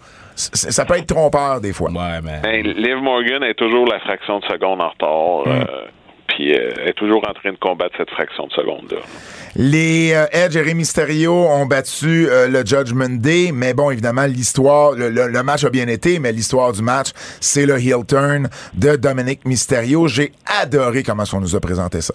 Adoré parce que tu voyais Edge et Rey célébrer les deux Ouais. ensemble, puis complètement se foutre du gars qui les a, qui leur a permis. tu Kev, est fâché. Non, mais- non, non, mais non, mais c'est justement. c'est eux autres les heels. Ben- moi, j'étais quand, moi, j'étais d'accord. Quand j'ai vu Dominique les regarder, j'ai dit, damn right, tu les regardes. God damn, c'est Dominique qui t'a fait gagner. Les gars, ils célèbrent comme s'ils ont fait quelque chose les deux ensemble. Tiens dans les C'était couilles. awkward. C'était awkward de la façon que ça a été fait. Ça donnait pas nécessairement le message que je pense qu'il voulait. Là. Ah, tu trouves? Ah, moi, Ben- moi, moi, je l'ai regardé puis j'ai adoré chaque seconde. parce justement, tu voyais Edge et Ray célébrer les deux ensemble et complètement exclure Dominique. Puis c'est ça la raison pourquoi Dominique pogne les nerfs, là. Ouais, mais c'est justement, est-ce que c'est vraiment ça qui aurait dû être comme message? Parce que là, c'est Ray et Edge qui paraissent mal parce qu'ils over-réagissent comme beaucoup trop sans donner aucun crédit à Dominique. ben non, parce qu'ils l'ont peut-être pas vu. Nous, on l'a vu, mais eux autres l'ont peut-être pas vu. Dominique pogner la jambe de, de, de, de Finn Balor, ça s'est fait vite. Ray s'est reviré de bord, puis là, whoop, euh, il euh, euh, Finn Balor était, était à terre. Fait que moi, je pense que l'histoire, c'est on donne le bénéfice du doute à Ray puis à Edge, parce qu'ils ont peut-être pas vu Dominique comme nous, on l'a vu, mais ça, ça explique pourquoi Dominique est, est en tabarnouche après son père puis, puis Edge. Puis ce que j'ai aimé, c'est qu'il a tourné heel sans joindre immédiatement le clan adverse, parce que ça Ouais, n'aurait pas eu de bon. bon sens. Ouais, mais il, il était là avec eux autres direct le lendemain sans Euh, aucune autre explication. Euh, bon, deux, deux jours après, mais bon. Non, euh, mais moi, mon problème, c'était ça, c'est qu'il a pas parlé. C'est- ouais. il- Ça aurait été la promo de la carrière de Dominique. je, je mais je pense qu'ils l'ont même pas laissé parler à Raw. Je pense pas a personne qui a assez confiance dans Dominique. C'est ça. Ouais. Ben, c'est ça. Euh, et, et là- alors que c'est c'est là, là c'est do or die, là, parce qu'à cette heure que t'as retourné contre ton père, euh, va falloir que t'aies plus que le nom de famille. là. Ben écoute, moi, moi ce que j'ai aimé de Ross, c'est de voir Dominique qui était tout en noir. Je trouvais qu'il avait plus l'air adulte qu'on le voyait. Ses cheveux à la Eddie Guerrero. Tu j'ai aimé, j'ai aimé le look qu'on lui a donné. Effectivement, j'aurais peut-être attendu quelques semaines avant qu'il se joigne officiellement au clan, parce que si tu le fais pas au pay-per-view, pourquoi deux jours après il joint euh, déjà à eux? Puis bon, euh, lui et Edge, on sait c'est temporaire. là. le, le, le, le match là en bout de ligne, l'histoire c'est Ray et Dominique. Euh, et puis après ça, ben c'est après ça, ça, ça va bien aller pour Dominique jusqu'au match avec Ray. Mais après la rivalité avec son père, c'est là qu'il va falloir qu'il se démène tout seul. C'est là qu'on va vraiment pouvoir juger Dominique, j'ai l'impression. Um, Seth Rollins qui a défait Matt Riddle. Seth Rollins qui était habillé, il, il disait que c'était une influence Bret Hart, mais moi je trouvais que c'était, je veux dire, Elton John. C'était avait un- Elton. Elton C'était John, Elton. John. Oh, oui, c'est Rocketman dans. dans c'est, c'est- Exact. Et, et, et ben, c'est un, c'est un bon match. Oh, oui, non, non, effectivement, excellent match. Et, et la preuve, la preuve étant que parfois, quand tu donnes plus de temps à un match de de se construire, Yeah. ben, t'es investi quand le match arrive, plus beaucoup plus qu'on l'aurait été à SummerSlam. Là. Exact. Euh, donc, euh, c'est ça. Là, je veux dire, ça, ça a payé sur toute la ligne. Euh, euh, fait que je peux. C'est un de- des très bons matchs qu'on a eu durant la fin de semaine. là. Um, et la finale, Roman Reigns qui a battu Drew McIntyre. Un match de 30 minutes. Euh, bon, moi, j'ai été conquis par l'entrée de Drew. Là. Drew, son entrée, c'était parfait. Ouais, moi j'ai aimé qu'il commence avec sa vieille tune parce que pour moi sa vieille tune c'est la meilleure. Ah non, non, c'était bon. Puis moi, ce que j'ai aimé, puis avant d'aller vers toi, Bert, ce que j'ai aimé, c'est qu'on a donné beaucoup de swerve à ce match-là. Il y avait beaucoup de potentiel de OK, qu'est-ce qui va arriver? Il y a Karrion Cross qui est qui est, euh, qui est qui est première rangée. T'as Tyson Fury qui est première rangée. Euh, les deux ont fini par intervenir sans nécessairement intervenir dans le finish. Et là, t'as Austin Theory qui est sorti. Ça te donne un autre swerve. Et finalement, ben c'est c'est Tyson Fury qui le met hors de combat avant même qu'il ait plus qu'il ait pu euh, cacher. Il y a eu beaucoup de faux finish également. Et là, à la toute fin, ben c'est celui que qui nous a pas été présenté encore, qu'on n'attend pas, c'est une surprise. C'est le troisième. euh, Moi le- ça le- je l'avais calé sur l'Osokai moi. tu oui, toi, tu l'as calé euh, tout de T, là. Pour vrai, toi, t'as calé sur l'os. Moi j'ai calé sur l'Osokai moi. Sikoa. Yo, moi je suis book. choix. C'est le seul Ousso qui peut sortir des États-Unis. C'est exactement ce que Ah! je me suis dit. Ah Bert! J'ai- j'ai- J'ai un de mes amis qui appelle pas les Housseaux. Les Housseaux, ils appellent les DUI. ben, c'est vrai, il était pas au Canada, puis il était pas là à cause de ça, là. ben no shit. Fait que, fait que c'est Joseph Fatou, c'est le, le, le, le- le jeune frère des Housseaux. Ça, c'est très drôle, Et qui ouais. était, qui était à NXT, puis on l'amène, il fit avec le Bloodline, c'est une Ouais. surprise. Donc moi, là, à tous les points de vue, j'ai adoré ce match-là, parce que même au niveau booking, tu fais comme, oh shit, qu'est-ce qui va se passer? Puis c'est pas ce qu'on pense qui va arriver qui arrive. C'est un bon gars pour squeezer Sammy out euh, du Bloodline. Donc, Mais pas tout de suite, d'eau, parce que Sammy au Bloodline est entertaining. Donne-nous une coupe Ouais, de ouais, semaines, mais- donne une coupe de semaines encore. Ouais, ouais, mais c'est une bonne raison pour le pousser vers l'extérieur, puis peut-être aller vers notre fameux match euh, Kevin et Sammy contre les Usos pour Ah, les ça, 100%. ben oui, ben oui, ben oui, ben oui, absolument. Euh, j'ai, euh, aimé également qu'on euh, donne euh, qu'on donne un prop là à la famille du Bulldog, à Brett, à Adrian Streak et Miss Linda. À un moment donné, Michael Cole a listé là, euh, plein de lutteurs d'Angleterre. C'est, c'est quelque chose qu'on n'aurait pas vu sous l'ancien régime. Et euh, la seule chose, c'est qu'encore là, chose, Kevin Dunn a manqué sa shot. Ils nous disent au micro, voici la famille du Bulldog. Ils nous présentent montré, Brett. Ils l'ont montré tout de suite après Ah. une seconde. Parce que, mais le monde ne savait pas que c'était la famille parce que Hmm. c'était déjà passé. Mais j'ai reconnu euh, Georgia Smith, qui est la sœur d'Harry Smith, qui était là. Mais sinon, si tu connais pas elle, tu sais pas que c'est la famille du Bulldog. Fait que ça, il a manqué son coup. Euh, petit Timbit également, ils ont annoncé 62 296. Mm-hmm. Et Wrestle Tickets a annoncé plus. 62 594. C'est la première Wow! fois que je vois la WWE Going under! Going Under. Ça m'a un peu surpris. Et là où je veux vous lancer pour terminer Clash at the Castle, c'est qu'est-ce que vous avez pensé du, du karaoké? J'ai trouvé ça terrible. J'ai trouvé ça ridicule.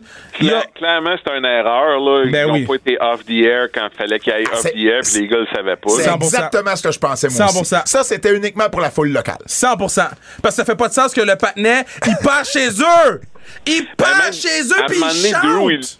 Drew, il dit à un moment donné, on est-tu encore on the air? I don't know. Comme, puis ils nous l'ont laissé jouer jusqu'au bout. Là. Ah. J'ai pas vu les reprises pour voir si ça a été coupé des reprises. Ils, ont- ils ont coupé la, la- la- la- la- ce qu'on a eu à TVA Sport, ils ont coupé Braun Strowman qui, tombe, par exemple. though. Ah, bon Dieu. Tu sais, Braun Strowman, dans son, dans son, euh, Ouais. euh, son, son roule la roche, là, le patin est tombé. Ils l'ont coupé à TVA Sport, j'ai failli c'est le caler, là. Ça, mais- c'est drôle. Mais, mais c'est ça. Donc, moi aussi, je pense que c'est un segment qui, qui c'est une erreur, là. Mais encore là, c'est Kevin Dunn. C'était pas Ben, une Il y a, bonne, quel- il y a une bonne journée quelqu'un pour dans le Kevin. truck qui a, manqué sa shot. Là. Ben, Euh, les singes dans le truck, ils faisaient quoi? Monkeys in the truck. Euh, je peux pas dire. Freddie Prince Jr. sur son podcast a dit que selon lui, puis lui il a travaillé là, il dit qu'il y a quelqu'un qui a manqué de bateau. Là. Ben, c'est ça. qui, mais il y a quelqu'un C'est qui a manqué de bateau. Euh, en terminant avec toi, Bert, euh, quelques nouvelles WWE. T'en as parlé, Kev, le retour de Braun Strowman. Donc, Braun Strowman qui, euh, Pour faire quoi? qui est revenu lundi. Ben, écoute, côté géant, est-ce que t'aimes mieux avoir Braun Strowman que Homos, que euh, Shach- Shanky et ou ou, euh, ou l'autre géant là? Jonah? non non l'autre avec euh, avec Apollo Crews là Est-ce que, est-ce que Braun, euh, honnêtement, j'aime mieux Braun Strowman. Il est revenu en shape en plus, là. Ouais, ouais. Par Mais contre, il était en shape avant de partir. non, mais, Euh, mais, mais il est encore plus en shape. Il a maigri, il a perdu, il a perdu, un- il a perdu de la bédaine, là. À, à géant écart, euh, j'aime autant Braun Strowman, mais bon... euh, Mais ce que j'ai pas aimé, c'est le booking. C'est que là, tu viens de détruire ta, ta division Ouais, par la division en équipe. équipe, ça, j'ai zéro compris. Puis en plus, tu l'envoies à SmackDown après. Il s'en va à SmackDown. Il, reste même pas à Raw. Ouais. Fait que, Ouais, mais dans la division par équipe, il y avait des gens de SmackDown qui étaient là. Mais Viking Raiders qui ont tué New Day étaient même pas là. Tu sais, en tout cas, ça, ça, j'ai pas compris. Là. Il y a- tant qu'à ça, euh, fais les battre moi, je pense 4, qu'on veut l'avoir pour jobbers, là. On veut le feeder à Roman à un moment donné. Là. À partir de là, je sais pas qu'est-ce que ça va donner. J'ai pas de problème avec son embauche. J'ai un problème avec le fait que euh, on, on le fait revenir en battant quatre équipes quand on aurait pu le faire battre quatre jobbers que tu utilises presque pas. Tu sais, Drew- les Drew Gulak de ce monde. là. Ouais, ouais. Les anciens du 24-7. Fais un ma- ramène 24-7 qu'on n'a pas vu depuis que Triple H est là, puis amène Strowman là-dedans. Là, j'ai pas de problème avec ça. Ouais. Tu sais, Tozawa, R-Truth, ces Ouais, gars-là. c'est ça. Ouais. Tu sais? Euh, Pat McAfee qui va quitter temporairement. Euh, donc, euh, il y a eu un gig avec euh, ESPN College Game Day. C'est euh, leur plus gros show, c'est pas le plus gros, là. Donc, il a besoin d'être là tous les samedis matins dans une location différente. Il voulait faire les deux et j'ai aimé Tri- Triple H ou WWE. Ils ont dit non, non. Euh, euh, prends, Ouais. Fais ça. On sait que c'est important pour toi. Fais ça. Nous, on va s'arranger. Puis tu reviendras quand ça sera fini. Non, mais il aurait pas été capable de faire les deux, là. Ça Ben, commence à 9 voulait- heures. Ben, en fait, il y aurait. J'imagine que certaines fois, il aurait pu. Ouais, mais tu loues un jet, là, mais, mais c'est ça. quand même, c'est. La, la WWE a son jet, là, euh, mais bon, c'est sûr que si- logistiquement, à un moment donné, ça aurait pas marché. là. Qui, euh, qui, euh, qui d'après vous, remplace euh, Pat McAfee? Est-ce qu'on met Corey Graves sur les deux shows? Ben, ça, c'est la patch facile. Sinon, ben, il y a toujours euh, Moreau qui est chez eux. euh, Mais il est bon, euh, il est bon, euh, Corey Grave avec euh. Michael Cole. Ah, tu penses qu'il ramènerait Mauro Ronaldo? Ben, à cette heure que c'est Triple H qui est en charge. euh, ouais, mais c'est deux, c'est pas deux, c'est pas deux play-by-play. Ouais, mais là, tu peux, tu peux jongler ton, ton équipe euh, à ce moment-là. là. Tu peux en peux mettre envoyer. trois. JB. JBL qui revient avec Langle, avec Happy Corbin. Non, pas Non. JBL. Bo- Booker T. Ouais, J'aimerais déjà mieux Booker T que JBL. Booker T à ce moment-là. À la limite, oui, là, je veux dire, mais pas JBL. là. Jerry Lawler, non, c'est fini? Non, Ben, non, non, ça pourrait toujours faire la job. Ça dépend toujours c'est quoi le plan. Là. Hmm. Puis qu'est-ce qu'ils veulent faire exactement. Il y a, tous ces gars-là, c'est des gars qui sont payés de toute façon. Euh, C'est combien de semaines, euh, ça, euh, Kev, à peu près, College Game Day? C'est jusqu'à quand? C'est janvier? fin janvier. décembre, là? Janvier. Euh, Il va Theory, être back pour WrestleMania. là. Theory et Champa qui euh, retrouvent leur prénom. Theory, même s'il avait dit qu'il était à l'aise avec Theory, ben, on lui a redonné Austin et on a retrouvé Thomas Shaw. Et, et bon, c'est juste des bonnes nouvelles, je pense. ben oui. Trouvez-en des gars qui ont juste un nom ou un prénom puis qui ont fait le main event de WrestleMania. là. Il n'y en a pas tant que ça. Là. Euh, c'est un bon point. The Rock, Mais non, c'est Ouais. deux. C'est deux. Pis c'est deux. Puis en partant, ouais, c'est ça. Si tu veux forcer, c'est tout. Ouais. J'allais dire The Undertaker, mais c'est deux. Euh, Paul Lévesque, Paul Lévesque et Shawn Michaels ont, Yokozuna. ont- ont reçu. euh, ouais, mais Yokozuna, c'est un mot qui veut dire beaucoup de choses. Theory, ça veut rien dire. Paul Lévesque et Shawn Michaels qui ont reçu des nouveaux titres. Donc, Paul Lévesque n'est plus euh, Head of Creative à la tête du créatif et euh, en charge du talent. Euh, il est maintenant Chief Content Officer. On a trouvé un nouveau titre pour lui. Donc, dans le fond, il est, il le le directeur de tout ce qui est contenu. Euh, ça l'inclut évidemment euh, ben, tout ce qui est l'écriture du créa de, de- de- de- de- de- des histoires, des storylines, du créatif. Batista. Le, le talent, Batista. Batista, c'est peut-être euh, un seul. Ouais. Euh, talent. Techniquement, c'était Dave Batista. là, mais- C'est Ben mais- c'est vrai, c'est vrai, c'est Ouais. vrai. euh, C'est le seul, c'est Yokozuna, man. talent, talent avec les relations, les événements, euh, les événements sur la route, le développement du talent, puis tout ce qui est service de créatif. Donc vraiment un gros gros poste. Il va se rapporter à Nick Khan et non pas à Stéphanie. Ce que je trouve important dans l'histoire. Et euh, également Frank Reddick, qui était euh, qui, qui a été euh, promu à président et qui demeure CFO, donc le Chief Financial Officer. Shawn Michaels, lui, de son côté, devient le vice-président senior du euh, développement du talent et du créatif. Et bon, évidemment, lui, il est plus du côté d'NXT. Et on termine. Oui, vas-y. Shawn Michaels avait déjà dit à Pat que c'est la job à Pat qu'il voulait avoir. Je pense qu'il vient de l'avoir. Bon, ben mon Dieu, c'est- bon ça. Merci de cet insight inside-là, mon. Euh, et en terminant avec toi, Bertrand, nouveau champion à NXT. Donc, euh, Pretty Deadly qui sont devenus les champions Ah, l'avais unifiés par équipe. On a également Mandy Rose qui est devenue la championne unifiée NXT. aussi. Qui a battu Blair, Blair Davenport. On s'est servi de Blair Davenport pour ne pas euh, faire subir une défaite à, euh, Satomura. Et Brown Baker qui a battu Tyler Bate. T'avais pris Tyler Bate, toi, de ton côté. Euh, et puis, moi, je l'avais prédit Breaker qui est devenu le champion unifié. Ça n'a pas été un mauvais show euh, NXT, mais, euh, mais, mais le meilleur match a été Ricochet et Carmelo Hayes. Euh, Oui. Si jamais vous l'avez euh, écouté de votre côté. Euh, écoute, Bert, j'ai le goût de te, te garder avec nous parce qu'il reste un segment parce qu'on s'en va au quiz de Double J.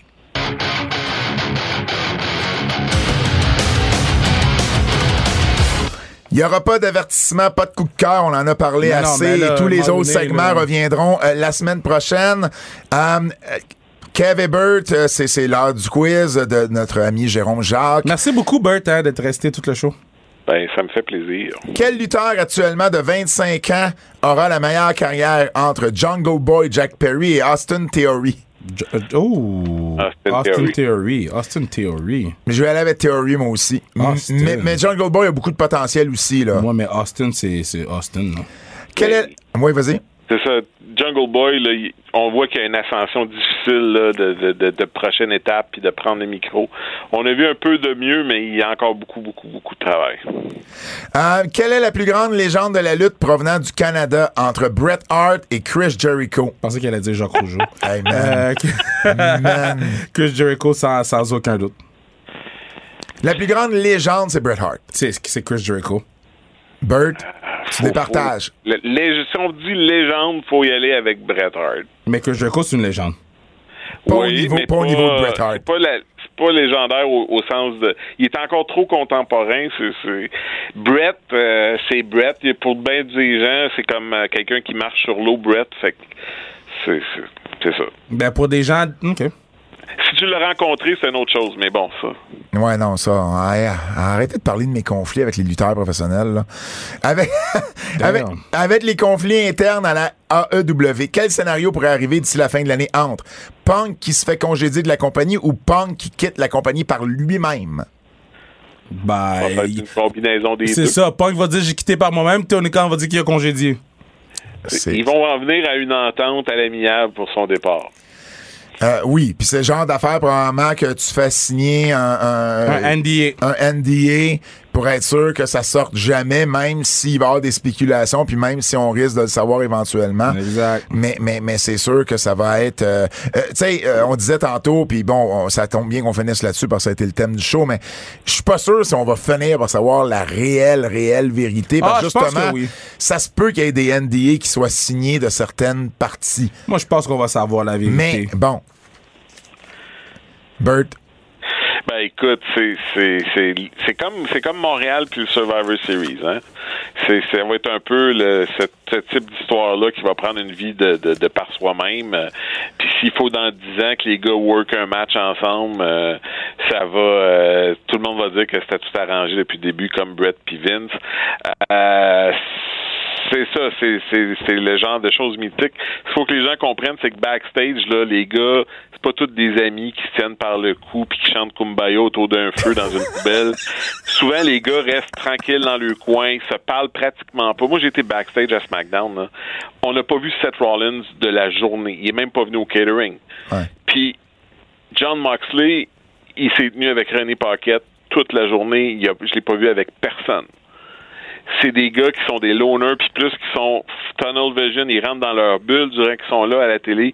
Faut pas leur parler. Fait que les communications sont difficiles.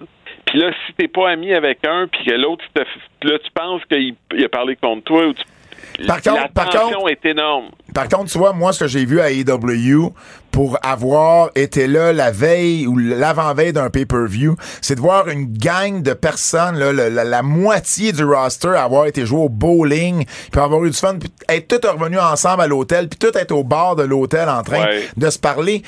Et AEW était, oui, t'en avais quelques loners, tu sais, euh, MJF, entre autres. était allé jouer au bowling? Non, absolument pas. Puis MJF était avec Tony, puis il était avec Punk, puis il se parlait à part, puis oui. Mais t'avais tous ceux des indies. C'est qui Ben- les tops? Ben oui, t'as raison. T'as raison. Les tops vont pas nécessairement se tenir avec tout le monde, tandis que euh, mais mais il y avait il y avait une camaraderie que j'avais jamais vue du côté de WWE avec le reste du roster. Euh, Mais, mais Chris Jericho leur a dit, là, hein, en conférence de presse, que, tu sais, leur liberté puis leur contrat qu'ils ont là, c'est pas éternel. Puis c'est là, que- c'est là que la pression arrive pour tout le monde. Faut que tout le monde livre, faut que ça arrête Ouais. de dire des niaiseries, arrêtez de faire des matchs tout croche, Ben, arrêtez de vous blesser. La, liberté, la liberté, qui, la liberté qu'on leur donne, ben il faut qu'ils l'utilisent à bon escient, parce que voilà. sinon, ben on va vous les scripter vos promos si vous êtes pour aller rogue, tu sais, sur la télé nationale. Écoute, Bert, un, un énorme merci. Il y, a, il y a clairement un Dark Side of the Ring à faire sur sur sur cet épisode-là du week-end. Bert, merci énormément. C'est tout le temps qu'on a. Merci, mon Bert. Au nom de Fred Poirier, celui Kevin Raphaël et notre invité spécial Bertrand Hébert. Merci. On vous, mon nom est Pat Laprade. On vous remercie d'avoir été là. On se dit à la semaine prochaine. C'est un rendez-vous. Merci, mon Bert. Merci, mon Bert. Hey Bert, pour vrai, merci énormément. Salut, euh, JC, pour moi, pas Zach. Ouais. JK, c'est JK. avec un K. JK, JK, JK.